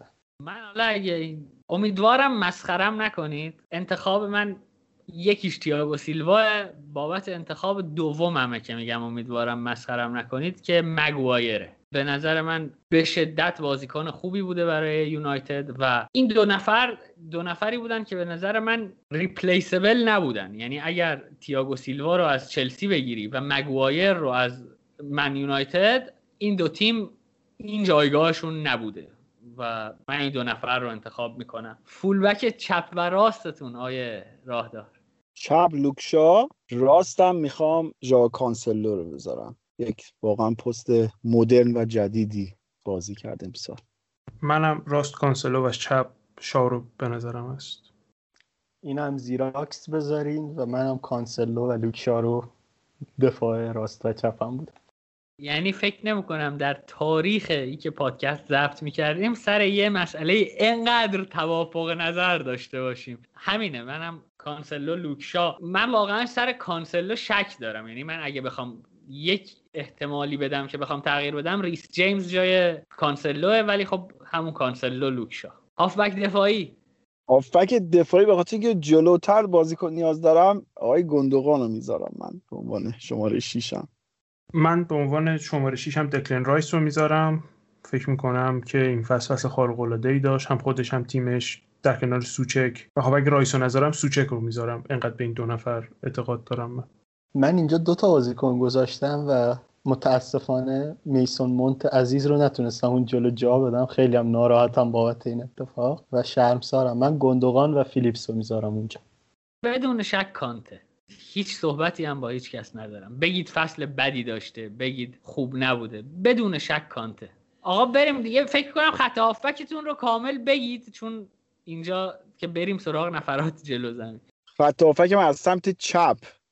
جک گریلیش که اصلا به نظرم بهترین بازیکن فصل بود برای من بدون شک. حالا میگن هری کین. از نظر تاثیرگذاری به نظر من گریلیش فوق العاده بود امسال. فوق العاده بود. شما در قالب استون ویلا باید نگاه بکنید. در کنارش برونو رو می‌خوام بذارم. با کمال احترام به میسن ماونت ولی رافینیا به نظرم فوق العاده بود و خیلی درگیری داشتم که رافینیا رو بذارم. یا ماونت به این نتیجه رسیدم که رافینیا چون در قالب کوچکتری بوده و توی لیدز بازی می‌کنه رافینیا رو بذارم و سمت راستم می‌خوام صلاح رو بذارم. صلاح هم به نظرم بی‌نظیر بود. من جلوتر از دکلن رایس سه تا هافبک دارم که حالا هر جوری می‌تونیم بچینشون تو هر قالبی حتی می‌تونیم لوزی بچینینشون اصلا. من برونو ماونت و دیبروینه رو دارم. گریلیش تو تیم من نمیاد به دلیل اینکه مسئولیت نسبت به سه تا بازیکن دیگه که بردن بازی کمتری بازی کرده. ماونت به نظر من player of season چلسیه و فصل فوق العاده داشته. برونو که طبق معمول اگه نباشه یونایتد به جایی نمی‌رسه و دیبروینه هم صرفا بخاطر کیفیتش من گذاشتمش. من نسبت به جملات قبلی که داشتم یه چرخش 180 درجه دارم. دلیلش هم این بود که اون استدلالی که ضعیفتر بود باعث می‌شد که الان چیره بشه. من چون سیتی رو بدون دیبروینه هم تیم خوبی می‌دیدم کنارش می‌ذارم از ترکیب و مونتو فرناندز به نظرم به عنوان دو تا پشت مهاجمی که اینجا دارم قرارشون میدم. ببخشید های دیبروینه اگه براتون مهمه. انصافا هم دیبروین فصل فوق العاده مثل سالهای قبلش نداشت. و با این حرفت هم خیلی موافقم که اگه دیبروین از ترکیب سیتی می‌رفت کنار بازم اتفاقی نمیافتاد. و تو فرض کن برونو رو مثلا منچستر بذاری کنار. کلا ده تا رتبه میاد پایین یا؟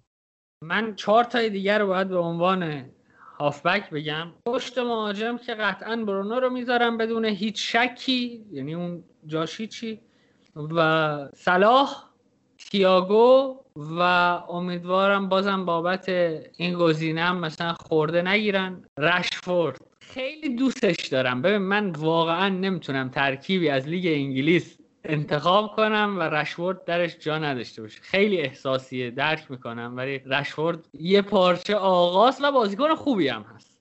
میمونه فقط مهاجم که آقای راهدار باید شروع کنن بگم. هریکین دیگه اگه هر چیز غیر از این بگیم عجیب غریب خواهد بود.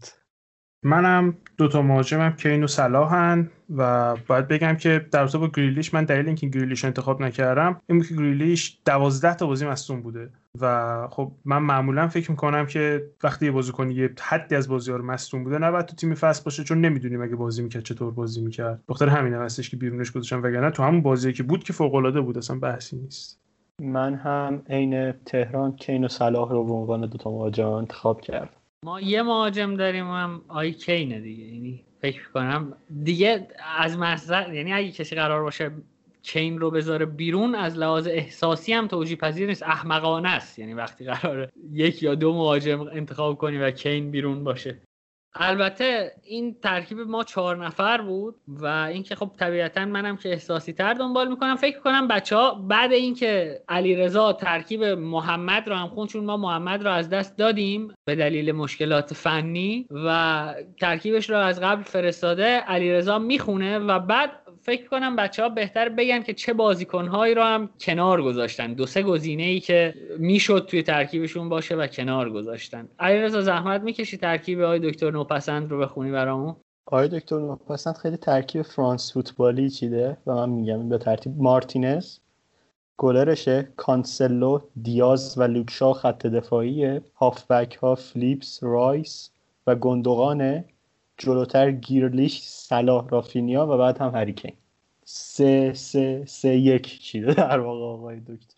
و خیلی فرانس فوتبالیه. یعنی من تا دیدم گفتم این فرانس فوتبال چیه. دمت گرم رضا. آقا صحبتی چیزی؟ حرف آخرتون رو بزنید و بگیدم. یعنی اول بگید چه بازیکنهایی رو از ترکیبتون بیرون گذاشتید که به نظرتون لیاقت این رو داشتن که حضور داشته باشن و در انتها هم حرفتون رو بزنید دیگه حرف پایانیتون رو. ببین خب خیلی بازیکن ها بودن. من و وسطاش هم گفتم توی دروازه‌بانا گفتم واقعا مندی فوق بود مارتینز عالی بود ادرسون بی نهایت خوب بود و صرفا به خاطر اون کاری که الیسون برای لیورپول کرد من الیسون انتخاب کردم. توی دفاع هم خیلی دفاعی خوبی داشتیم. هریستون من گفتم توی لیدز. فوق بوده سمت چپ. توی هافبک ها هم خیلی امسال اتفاقا گزینه زیاد داشتیم که بخوایم دربارهشون صحبت کنیم. توی خط حمله هم من واقعا بنفورد جزء بهترینا دیدم. امسال فوق العاده بوده برای لیدز. اما انتخابم همینا بودن. من گل فصل من بگم که گل لانزینی به تاتنهام به نظر من highlight این فصل بوده با احترام به الیسون بکر. و مربی فصلم هم با عشق و احترام نسبت به آقای بیلسا مویس توخل به نظرم یورگن کلوپ یه کار ناممکن رو ممکن کرد. خب بخوایم در تو بازیکنایی که من بیرون گذاشتم فکر می‌کنم فقط گریلیش بود بازیکنی که من فکر می‌کردم واقعا می‌تونست تو این لیست باشه و نبود که دلیلش هم توضیح دادم. در تو مربی من فکر می‌کنم دیوید مویس واقعا کار بزرگی انجام داده. هرچند که فکر می‌کنم دیوید مویس اگه سال دیگه هم تو شرایطی باشه که بتونه سهمیه رو بگیره و دست بده به شرایط راجرز می‌رسه. به حال به عنوان حرف آخرم می‌خوام بگم که چقدر هری کین فصل خارق العاده ای داشت و چقدر این بازیکن بازیکن خارق العاده و چقدر مهمه که این بازیکن عقلش برسه که career خودش رو تو تاتنهام حروم نکنه. در حاضر دارن وارد یک فاز rebuild میشن. منظورم این نبود. دارم میخندم بچه ها منظورم این نبود که تاتنهام بدم میاد منظورم این بود که کین به اوجش رسیده مشخصا به اوج پختگیش رسیده و الان که تاتنهام داره وارد rebuild میشه وقتش نیست که اونجا زمان بذاره. فکر می‌کنم بهترین کاری که می‌تونه بکنه اینه که تو پرمیر لیگ بمونه تیمی بره که می‌تونه جام ببره که وقتی رکورد آلن شیرر رو زد هممون نگیم خب که چی؟ بگیم دوتا جام هم برده تو این مسیر. من بازیکنهای زیادی رو حقیقتش کنار گذاشتم توی خط دفاع ریس جیمز با کانسلو مقایسش کردم مگویر و تیاگو سیلوا با دو تا دفاع وسطم و توی پست چپم چیلول به نظرم فصل خوبی رو داشت. وقتی توخل اومد به نظرم پیشرفت کرد. توی هافبک ها به نظرم اندیدی و فیلیپس رو تردید داشتم کدومشون رو بذارم و گریلیش و دیبروینه اون دو تا نفر جلو. تو مهاجم هم به نظرم کسی نزدیک این دو نفر نبود. که اینو صلاح بود. مربی فصلم به نظرم توماس توخل.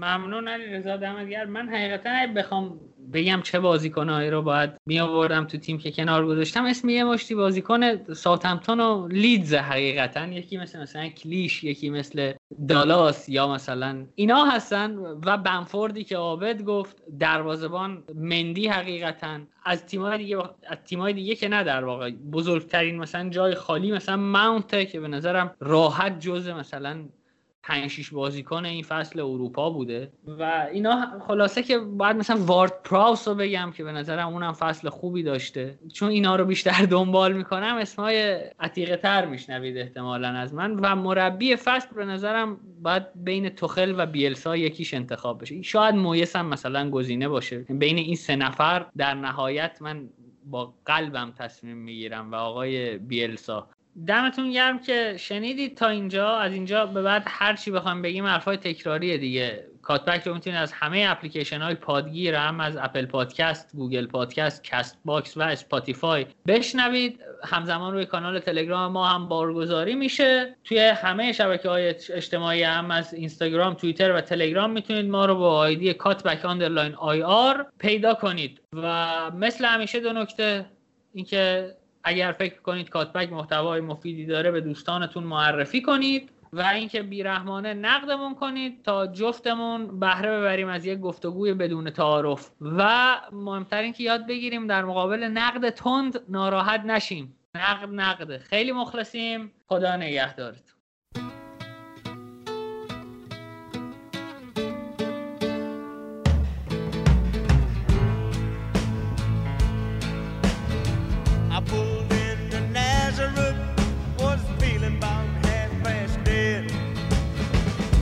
Just need some place where I can lay my head.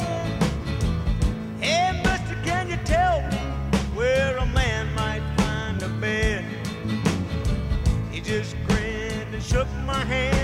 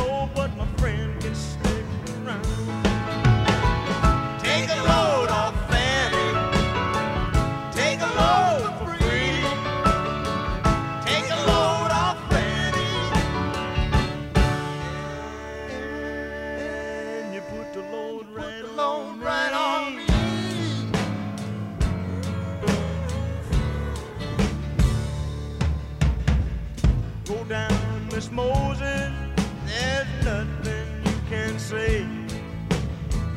It's just old Luke, and Luke's waiting on the judgment day. Well, Luke, my friend, what about young Anna Lee? He said, Do me a favor, son, won't you stay and keep Anna Lee company?